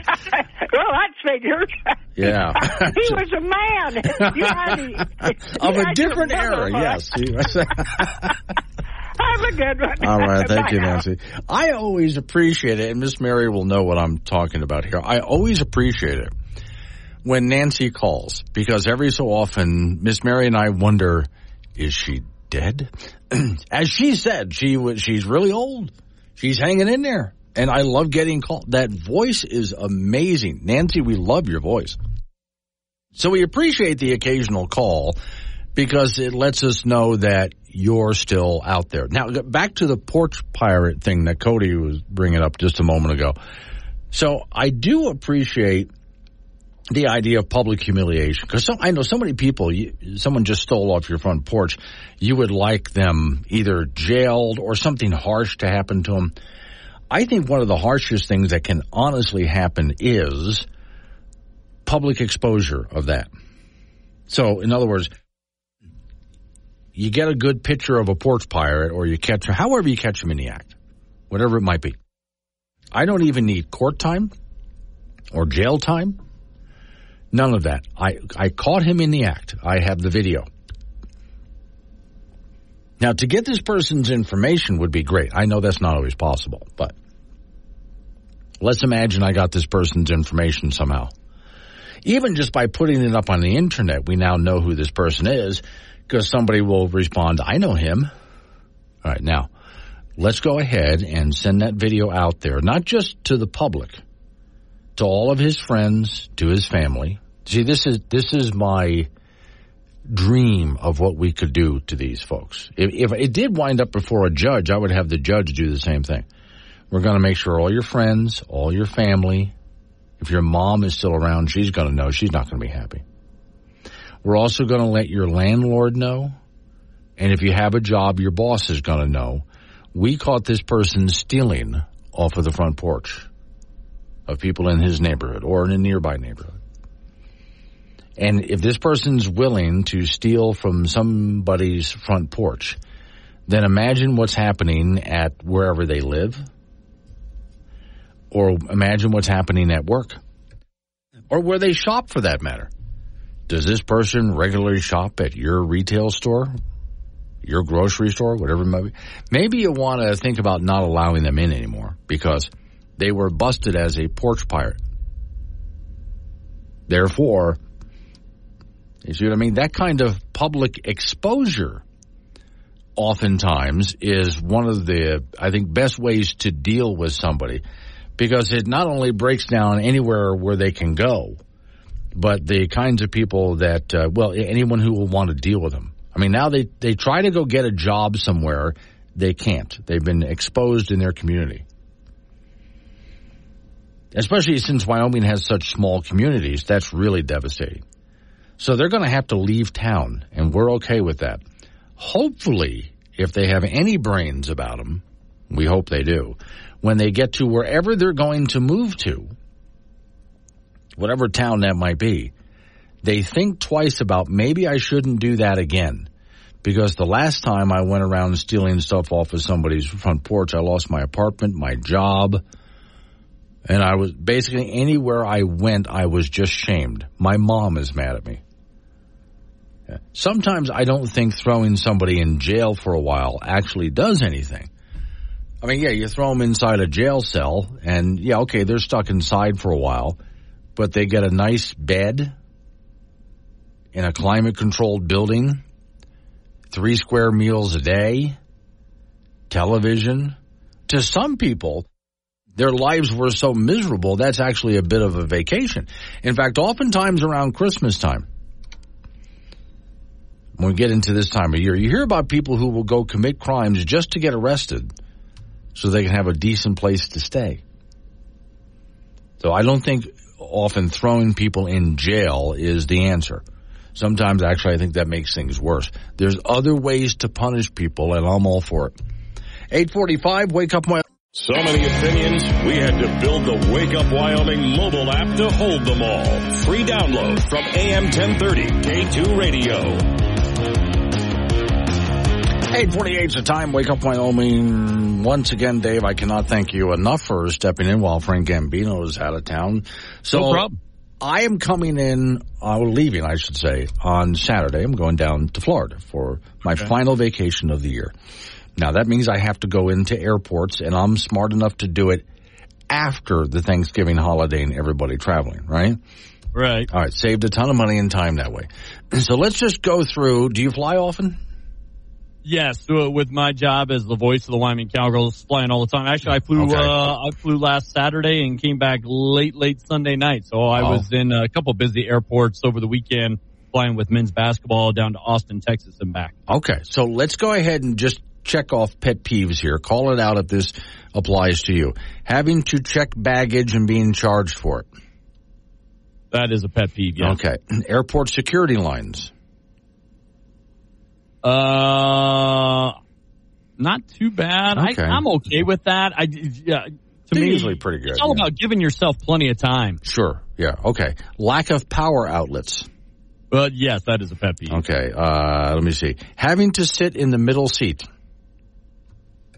Um, it can be a pet peeve. I don't yes. mind it every once in a while, but I'd rather not. Yeah, okay. I you know I don't mind the window seat at all because I like looking out the window, but I also a lot of times sit way in the back on the aisle, which I find yeah. to be the most open seat that there is. Way you know. Yeah, yeah. Okay. Especially depending upon what we're flying, I that's yes. what I usually shoot for. Yeah. So, yeah. Uh, ever been stuck on the runway? Yes. Okay. Oh, that's gotta just suck. That's, okay. Oh, it's horrible. It's okay. horrible. Uh, when you try to recline your seat and it goes back like half of a quarter of an inch. Yep. Oh, that's Yeah. terrible. Okay. Uh, stuck next to the person who wants to talk to you. Uh, I, I usually try to avoid that because my headphones are already in Ah, rolling gotcha, with whatever yeah. I want, whether Yeah, I'm going to try and watch a movie or listen to music or right. something. Yeah. That's a do not disturb. So, crying babies. Oh, that's a giant pet peeve. Okay. Uh, giant pet peeve. But being a being a parent myself, I can Yes. understand. You sympathize. It's when the crying consistently continues. Yeah. Okay. Gotcha. okay. That's when it gets on my nerves. Are you one of those people? Because I'm not. When the plane finally comes to a full stop, I remain seated. What do you do? Uh, depending upon where I am, Yeah. I'm usually seated because I'm near the back, which means Yeah. there's a lot of people who have to get the heck off the plane. I'm not standing up right away. That's just dumb. Yeah, I, I've off. I agree with that. I often take a look at it and think there's no point in just jump unless I have to make a connecting flight and I have to run.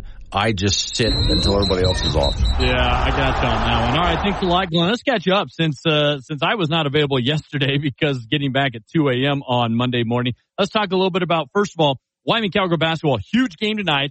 First meeting against their former rival BYU. It's in Laramie. A 6:30 start at the Arena Auditorium. It's their first meeting against uh, the Cougars since 2011 when they were in the same two conference and uh, BYU bolted. Uh, Cowgirls come in three and two, but BYU is six and zero. This is their first year in the Big 12 conference.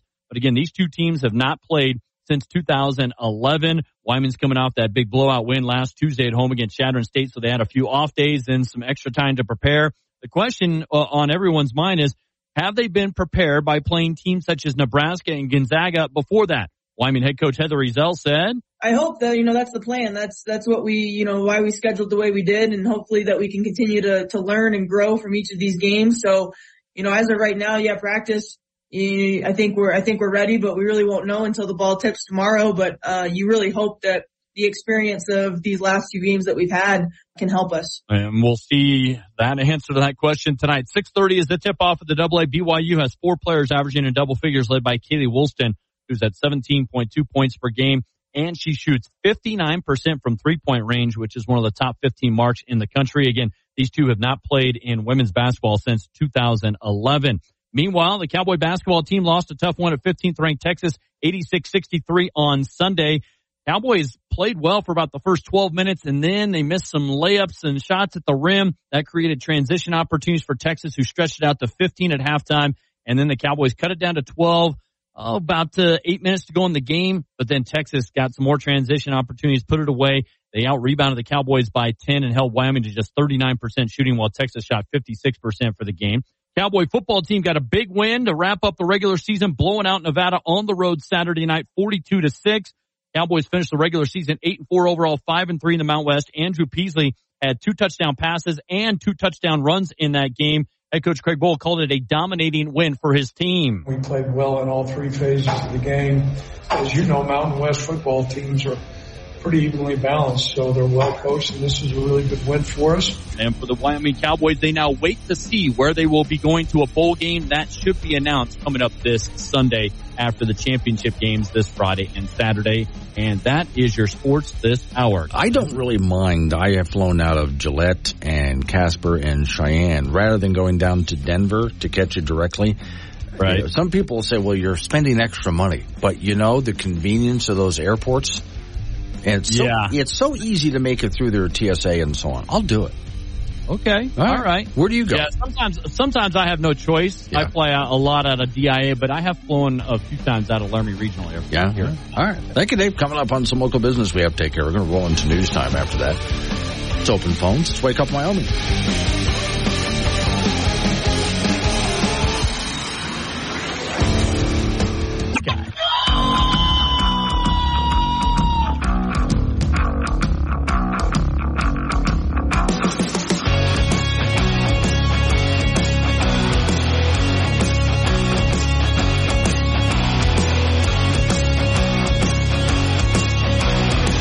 Nine oh six the time. It's Wake Up Wyoming.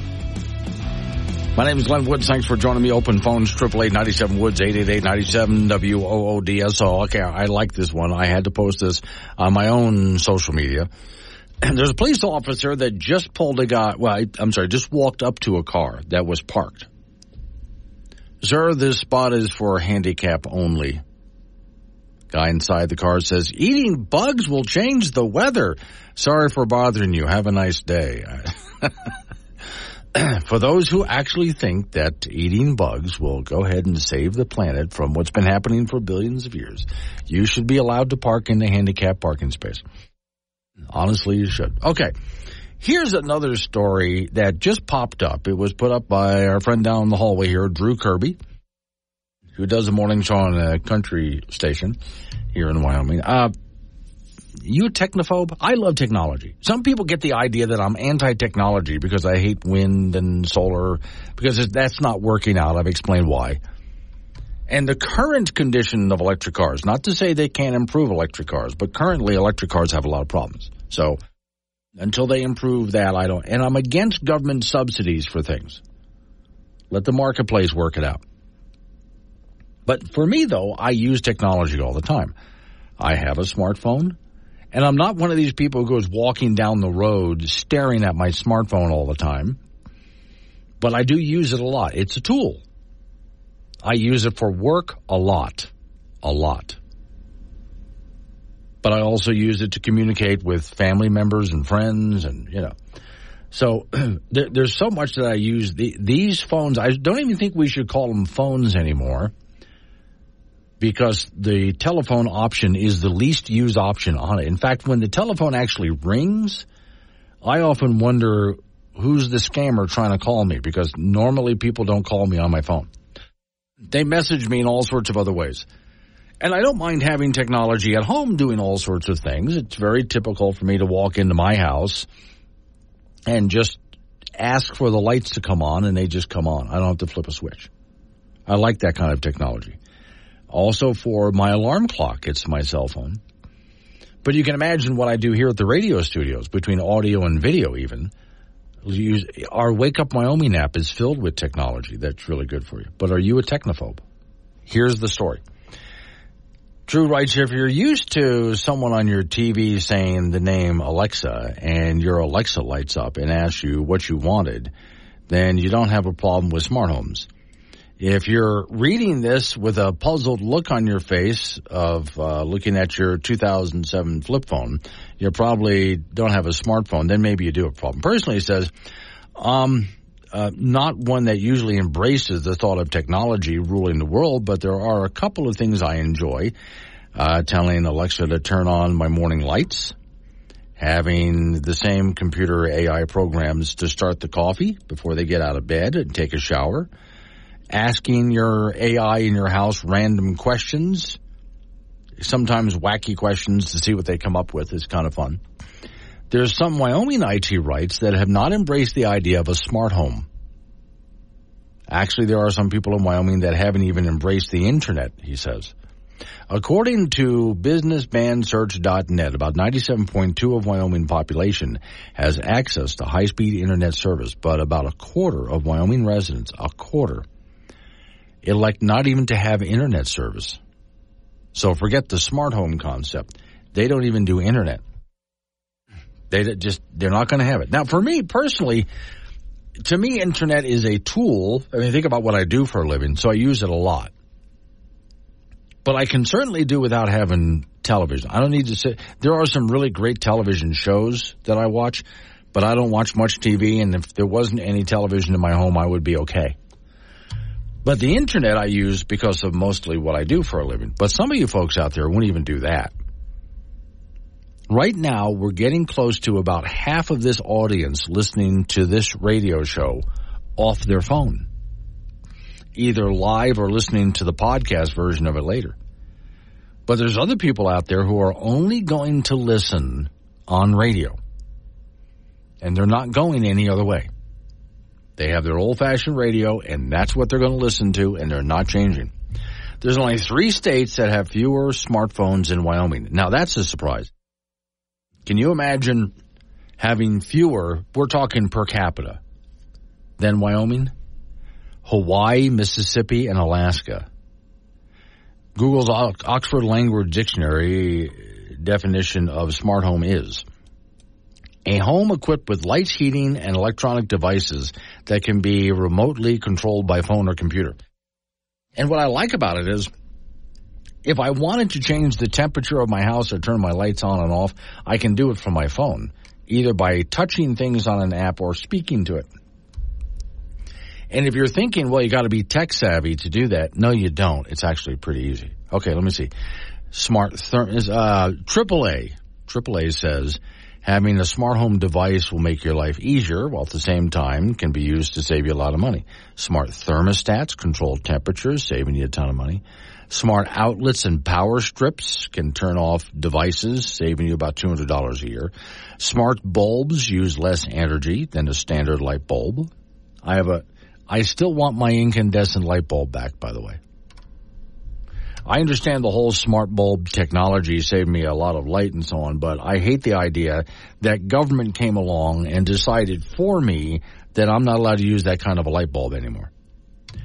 And then for people like music and so on, there's speaker systems for your home. Uh, uh, and Drew writes, of course, there are many smart devices you can have around your house to assist you throughout the day. Smart vacuums that will go ahead and do your, the Roombas that will do your floor for you, stuff like that. Okay. Just a thought, because I didn't realize that if this is true, about a quarter of Wyoming doesn't even have internet and they don't want it. Now I know some of these people are folks that live way out in the middle of nowhere and they don't want they don't want this anywhere near them. They chose, in fact, there's people who chose to live pretty much off the grid, even creating their own electricity, however they want to do it. But chose to get someplace way out in the middle of nowhere where there's barely even any cell phone service. And they don't want it. So this is one of those states where, yeah, we're a landmass wise, Wyoming's got a pretty good sized state. Uh, we got a lot of territory here with very few people in it. And there's not a whole lot of people in Wyoming that want that to change. Yeah, I met quite a few people who've just decided, you know, I'm I stay out here. Some some were born and raised out here. Some people moved way out here in order just to stay as far away as they could from everybody else, and that's the way they like it. Let me see if I could find the. No, that would be the. Uh, I'm looking for. Ah, here we go. I think it was in. Okay. Ah, yeah. The Wyoming. This this I wrote and produced during the COVID era. Welcome to the Social Distancing Association of Wyoming. We've been doing this for over a hundred years. You probably haven't heard of us because we don't get together that often. Hell, we don't even have any meetings. Yeah, that's right. We were social distancing before it was a thing. Now everybody's doing it. Now I'd like to introduce you to Pete. Pete's my imaginary friend and the spokesperson for the Wyoming Social Distancing Association. Pete, if you would, please. Why, that's some inspiring words, Pete. So come join us today. The Wyoming Social Distancing Association. Just do it somewhere else. Not here. We don't want you around here. Go away. This has been a special message to help the fight of coronavirus from the What the Wyoming. hell you doing here? Get off my property. Uh, yeah, RH is in Wiggins, Colorado. Hi, Glenn. I only listen to you over the air on my radio. See, and he's not the only one. Despite the fact that almost half the audience, now almost half the audience right now is listening off their phone, either live or later. There are people who will only listen off of their radio and they're never going to listen any other way, which I'm fine with. Any way you want to listen, that's just fine. It's just interesting to see the people who won't even get the internet, not even going to try it, don't care. 916, wake up. The best talk show host in the state. With Indy Pfeiffer. Tune in to Wake Up Wyoming with Glenn Woods. Weekdays at 6.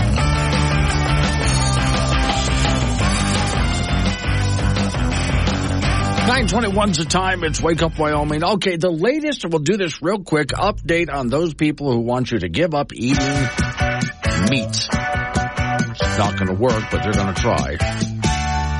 Tried to amend my carnivorous habits. Made it nearly 70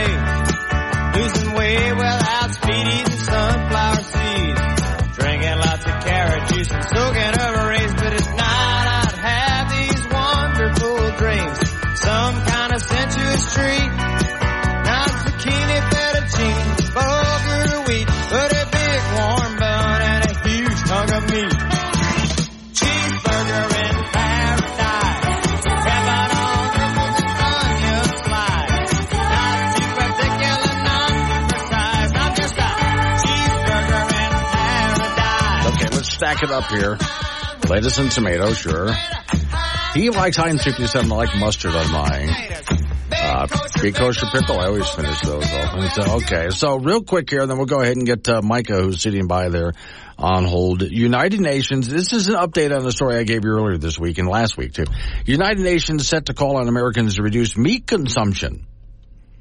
A lead United Nations agency overseeing food and agriculture policy is expected to issue a roadmap in the coming weeks that will call on the West, including America, to dramatically reduce meat consumption because, you know, they're trying to get you to save the planet. Quote, the failure to, uh, of leading meat and dairy uh, companies to reduce emissions underline the urgency. See, they're trying to save the planet, so eat bugs. Morning, Micah. Good morning. I just wanted to point out to people who follow Craig Johnson and his Longmire series. Right. He is coming to Cheyenne on Sunday, but on his website, um, it was showing that it was going to be at noontime on Sunday Mm-hmm. at um, Barnes and Noble. But then I saw another place where it's showing that he's going to be at our library in Cheyenne Okay. at noontime. so I contacted him, and um, he assured me that yes, it is going to be at the library. So if people are following his website, I don't know if he's changed it yet or not, but um, it, it's actually going to be at the library because originally it was going to be at Barnes and Noble, but because he always draws such a big crowd, um, the library then graciously offered to let him hold his Okay. event at the library instead.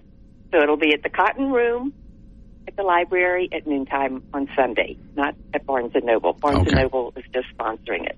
Yeah. Had him on the program a few times to chat with him. Interesting guy to talk to. Really nice guy. I mean, very just laid he back, I is hilarious. Yeah. He is hilarious. And through him, then I also met his best friend, Marcus Red Thunder. Mm-hmm. And oh my gosh, he has supplied me with so much Native American information. It's just, he's just, they're both amazing. Can you imagine really going? people. I want you to imagine going through a a life with a name like Marcus Red Thunder. That'd just be the He apparently hasn't had much of a, a trouble with that. no. I mean, that, I think that's a great name. That's like being called Indiana Jones. I mean, come on. Yeah. That's just well, and Marcus is the one who actually informed me about the the Indian horse relay races. Right. Gosh, that is really an interesting event as well. And if you watch the documentaries and you hear the Indians actually talking about the the importance of it, mm-hmm. especially for, for the young men on their reservations and everything, it is it is a beautiful thing. All right. All right. Thank you, Okay. Mike. Appreciate Thanks. it. All right. So I'm going to pick a. Now, you can change the subject like she did. Triple eight ninety seven Woods. It's 888 97 WOODS. I'm going to pick something completely out of left field in this one. I'm looking at uh, pictures of this right now because I'm impressed. I think this is a great idea. I a while ago, as a month or so ago, I for you guys did a good like two hours on the air, which is rare for me to spend that much time on one topic because usually we beat the topic to death, right? But this had to do with the price of just automobiles in general. I mean, it, whether you're trying to buy new or used right now, the prices are just through the roof. I mean, just out, outrageously, ridiculously high. I even looked at pickup trucks and I found a $90,000 pickup truck. Oh Lord, it's so expensive these days. If you wanted to buy a more basic pickup truck, you're still talking like, uh, close to $40,000 or above 40,000 for just even a basic pickup truck. Now, I have always said to solve these problems, let the marketplace do it. Capitalism works. There's a reason that capitalism has been successful and pulled so many people out of poverty. In this case, Toyota is coming out with a pickup truck. Base, it's a good looking truck too. Base price is $10,000. Base price for the no frills. Okay. This is the Toyota Land Cruiser 70 series. Now the no frills uh, seats two up front. Again, it's a good looking truck. Seats two up front, and then the back of it is just a flatbed.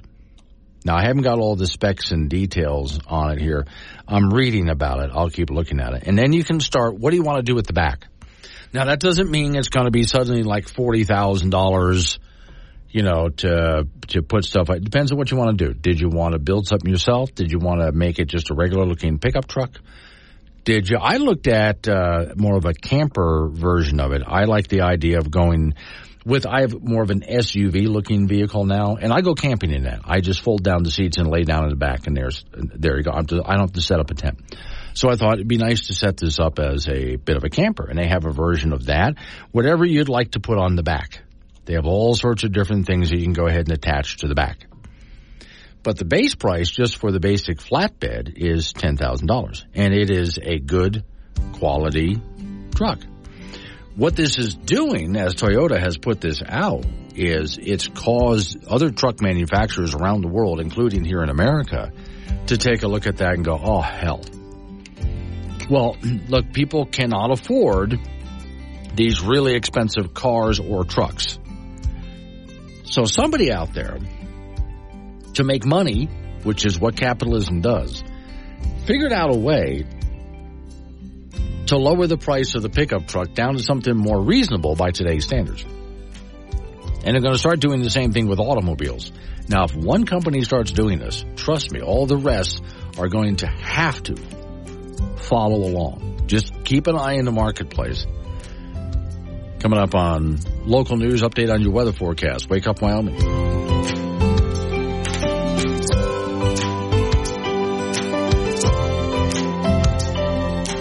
Honestly, he's just happy to be here. Catch Glenn Woods on Wake Up Wyoming. Weekdays at 6 on air on Alexa 936 and the time. It's Wake, Up Wyoming I'm going to answer some of the people off the Wake Up Wyoming app. Now, in case you don't know what that is, for those non-techos out there, this is easy. The uh, phone that you have, if you have one of today's modern teleo phones, it has an option for you to add apps. Just go to your app store. The Wake Up Wyoming app is free. And when you download it, you don't need to be tech savvy to operate it. It's easy. One of the options is the chat mode. You touch chat when I'm on the air and send me text messages. And so a lot of times when you hear me talking to people on air, I'm just talking to people who are sending me text messages, which I answer not just by talking to them on air, but typing back. Or you can always call the program when I'm on the air and I'll be happy to take the call on air too, however you want to do it. Now, a lot of these people also listen to this program off the phone or later because this program becomes a podcast after I'm off the air. All right, now, Jim in Laramie. Jim in Laramie says, you asked me a few months ago to remind you to post something on Facebook and see if uh, it gets tagged by the fact checkers. This is your reminder. Thank you, and I will do that. Fred is in Colorado. Hi, Fred. Good morning, Glenn. You know, this is Fred the Luddite in Colorado. That's my new name. Okay, I'll take that. Okay. Um, by the way, I'm calling you on a, on a landline and listening to a Sony radio. Wow. Okay. Wait, wait, wait. Okay. Sony radio. How big is the radio? Oh, it's not much bigger than a loaf of bread. Oh, gotcha. Okay. Because someone just sent me a picture of a radio. You know, the old big wooden box kind that Oh, would sit up about waist high. I love those. But anyway, well, go Glenn, ahead. I'm about 25 years older than you are, so Yeah. Okay. Yeah. my memories are a lot longer. I call about two things. One, you were talking about porch pirates and Mhm. pirate and uh, punishment. right. I have a proposal for a form of punishment. Okay. Do you remember when the pilgrims used to have the stock in the center of the Yeah. public square? Sure. And they'd put people's heads and arms through it? Mm-hmm. I think that would be a good one, and it'd be more than just calling their employer. This would be where the whole public could see this person. Right. Okay.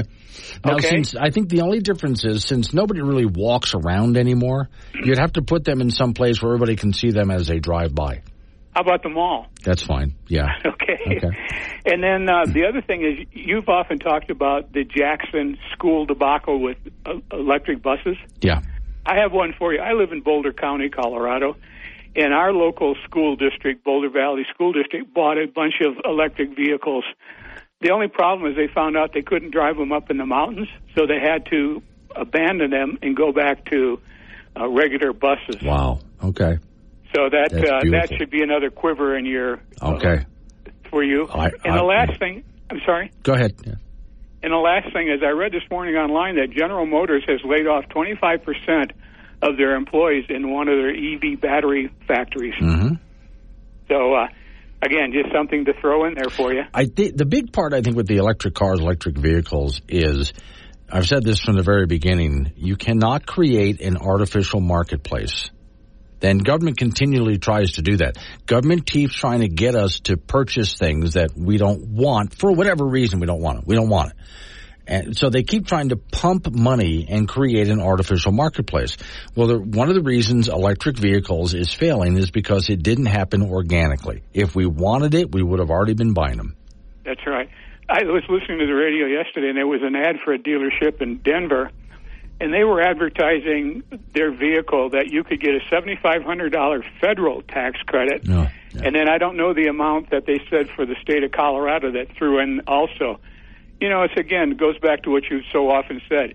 If it's a good product and people want it, then Yeah. people ought to pay the price. Don't ask the government or the taxpayer to pay for There it. There you go. All right. Thank By you. the way, have a nice vacation next week. I appreciate you calling in, Fred. Fred calling in from Colorado. We got several Colorado listeners down there. And one more. In Wiggins, Colorado, RH. RH, I wanted to answer you on air for this one.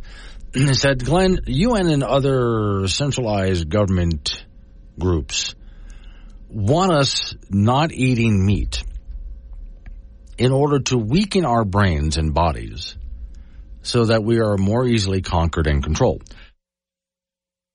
While I do understand why some people do think that, my honest answer is I don't think that they're that smart. I really don't. I don't think that these people are so smart that they think that all the way through. And and I've often heard people uh, comment, "Well, you know, they're doing whatever it is, such and such." To crash the economy. Well, what's the point of crashing the economy? If the economy is crashed, then these people who are rich and powerful are not making any more money. They need us. They need us to be successful so they can be successful. So oftentimes when you get deeper into some of the conspiracies out there, my thought is they're not smart enough to figure this out. You take a look at some of the dumb decisions that these people in power make. The only thing they know how to do is get into power. But once they get into power, they don't know what to do with it because they're not really actually smart people.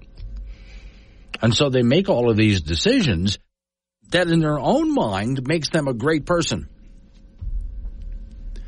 Can you tell me more about the Toyota 70s? Maybe a link. Yes.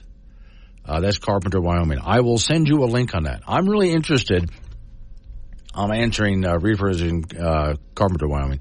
I really do like the idea that Toyota is coming out with this. Uh, it's a pickup truck. It's basic. It's very basic. Uh, it's a ten thousand dollar truck. And it's a good looking truck too. And it looks like it's got it's kind of hardy looking, like it's not a piece of junk. All right, but it's very basic. And then you can add on to that what you want, and you don't have to make it a forty thousand dollar truck. You can keep it basic if you want. That would be a really once one company starts doing this, all the other companies have to follow. Trust me. All right, nine forty three. Wake up, Wyoming. Start your day the right way. Wake up, Wyoming, with Glenn Woods on K2 Radio. Join the conversation at 888 97 Woods. 848 is the time. Let's wake up Wyoming. Off we go to talk to Dave Settle, who's in Laramie, filling in for Frank Gambito. Do you folks in Laramie have much of a problem with porch pirates? You know, I haven't heard a ton about it. Okay. I, I would, I, you know, I'll be honest with you. I have known a few people who've had some packages stolen. I, I, there hasn't been a lot of, let's say, public quote unquote fanfare, but Okay. you, know, uh, you just to me you can't risk it these days. Okay. Yeah. it's I- tough. It's Well- tough. I, I that that is just one of those where Uh, well, we were trying to figure out earlier today clever ways of dealing with porch pirates. My favorite way is to take all of the garbage you normally throw out in trash and pack it up in Amazon boxes and put it on the front porch. oh that'd be hilarious. That's hilarious. just great, yeah. There was the glitter bomb guy, a guy who's sort of a tech guy who made really nice looking packages that exploded with all sorts of sticky glitter when they opened it. Yeah. That's rough. Let's see. Uh, I am for laying down the decoy package. I don't have a pet, but my neighbor has a dog, and I don't know what she feeds that thing. But dear God, you know. So uh, yeah, make one of those boxes. You know, and uh, that that maybe cure. Let's see. Uh, let's see. Get, get, get Missy glitter package there. I'm looking for others there. Oh, they say turn a security camera on. That doesn't do anything. Oh, put glue on the package. Okay. Uh, that can help. So they get stuck to the package. Stink bombs. Okay. Fill it with rocks and sand. I like the dog poop better. Yeah, yeah, yeah. I, I think back to I don't, I don't you don't see it nowadays, but uh, the old prank where you used to uh, light the dog poop in the paper bag Oh, yeah, on yeah. fire. Oh, here's the thought. Okay, wait. Let's get techie So, here. so put that in a Yes. package. Okay. Don't, don't light it on fire, but actually put the dog poop in a package. Yeah. That'd be awesome. No, see, I, no, I. I think I'm combining the two. Let's get techie with this. So we Okay. put the dog poop in the package, but we also rig the package so it will light on fire when they open it. Oh, okay. So like, yeah, you get one of those little triggers so that when the Yeah. box fans open, Yes. it, it it starts. Okay. Yeah, so now they neat. have burning dog poop, basically sitting there in front of them over there. Okay. Now, in any way that I can think of to make opening up the package as miserable as possible is my Right. goal. Because I can go. think of, I mean, the glitter bomb thing is fun and funny and so on. But no, I really want to make their lives miserable. Yeah, torment them as best you can. Thank you very much, Glenn. Let's talk a little Cowgirl basketball. A huge game tonight at home at the Arena Auditorium in Laramie starts at 6.30 as the Cowgirls take on former rival BYU. First meeting between these two teams since BYU left the league back in 2011. Wyoming comes in 3 and 2 while BYU is 6 and 0. This is their first year in the Big 12. Now the Cowgirls have not played since last Tuesday when they had that Education Day record crowd of over 7,500 and beat Chadron State in a blowout 78 to 32. So what have they done since? Well, they took a couple days off and then Coach Heather Ezell said, just getting in the gym and working on us. We need to kind of shore up some of our motion stuff, being able to, to clean up a couple parts and, and just review, I guess, some of the options that we haven't gotten to just yet. And so that's been nice to have a few days to, to do all that. and so the Cowgirls back at it tonight. 6.30 is the game time. You can listen to the game 6 o'clock on KOWB in Laramie. The Cowboy basketball team's coming off a tough loss at 15th ranked Texas on Sunday, 86 to 63 at the Moody Center in Austin. Texas shot 56% from the field for the game, held the Cowboys to 39%. Cam Manyawu led four Cowboys in double figures with his fourth double double this season. He had 12 points and 10 rebounds. The Pokes now four and two. They're at Portland on Friday. In college football, the Wyoming Cowboys wrapped up the regular season with a triumphant win at Nevada, 42 to six. Andrew Peasley, the quarterback, ran for two touchdowns, threw for two more as Wyoming did not blink, didn't give up a touchdown on defense, just a couple field goals to the Wolfpack.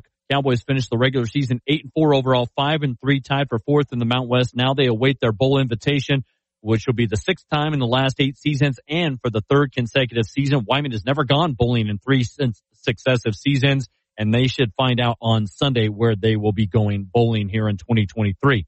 And Laramie High School is looking for a new head football coach. Paul Ronga stepped down on Monday after three seasons. That came out in a release from Laramie High School athletic director Ron Wagner. Ronga was 4 and 24 in his tenure with the Plainsmen. They made one playoff appearance in his three seasons. That was in 2022. And uh, unfortunately for Laramie, they've fallen on hard times. They've not had a winning football season since 2000 and set a new state record this year with their 23rd consecutive losing season in 2023. The search for a new head football coach at Laramie High School will begin immediately. And that right there is going to wrap up your sports today. Hey, I didn't, I didn't even think about asking it because it was uh, Monday. You weren't uh, with us because you were snoozing. So I was. Uh, we- got back at 2 a.m. Yeah, on, just out. on Monday morning. So, yeah. what did you think about the Cowboys in that last game? Did they look good? You know what? Uh, that is a young group that's continuing to come together. I, I, you know, young but very new. There's some older guys on that roster, and they still are without one guy who got hurt in preseason practice with a broken thumb. He should be back here. Hopefully in the next month. I think that team's going to continue to improve and get better. Okay. The Texas test was their most difficult to this point, and that's just a, a really good team, really athletic, long. Cowboys showed some flashes in that game. If they can get consistently better, Yeah. I think they could have a good season in men's basketball. And, and I'm looking forward to tonight's women's game against BYU as well. All right. Thank you. I appreciate it, Dave. Coming up on some local business and news time. It's Wake Up Wyoming.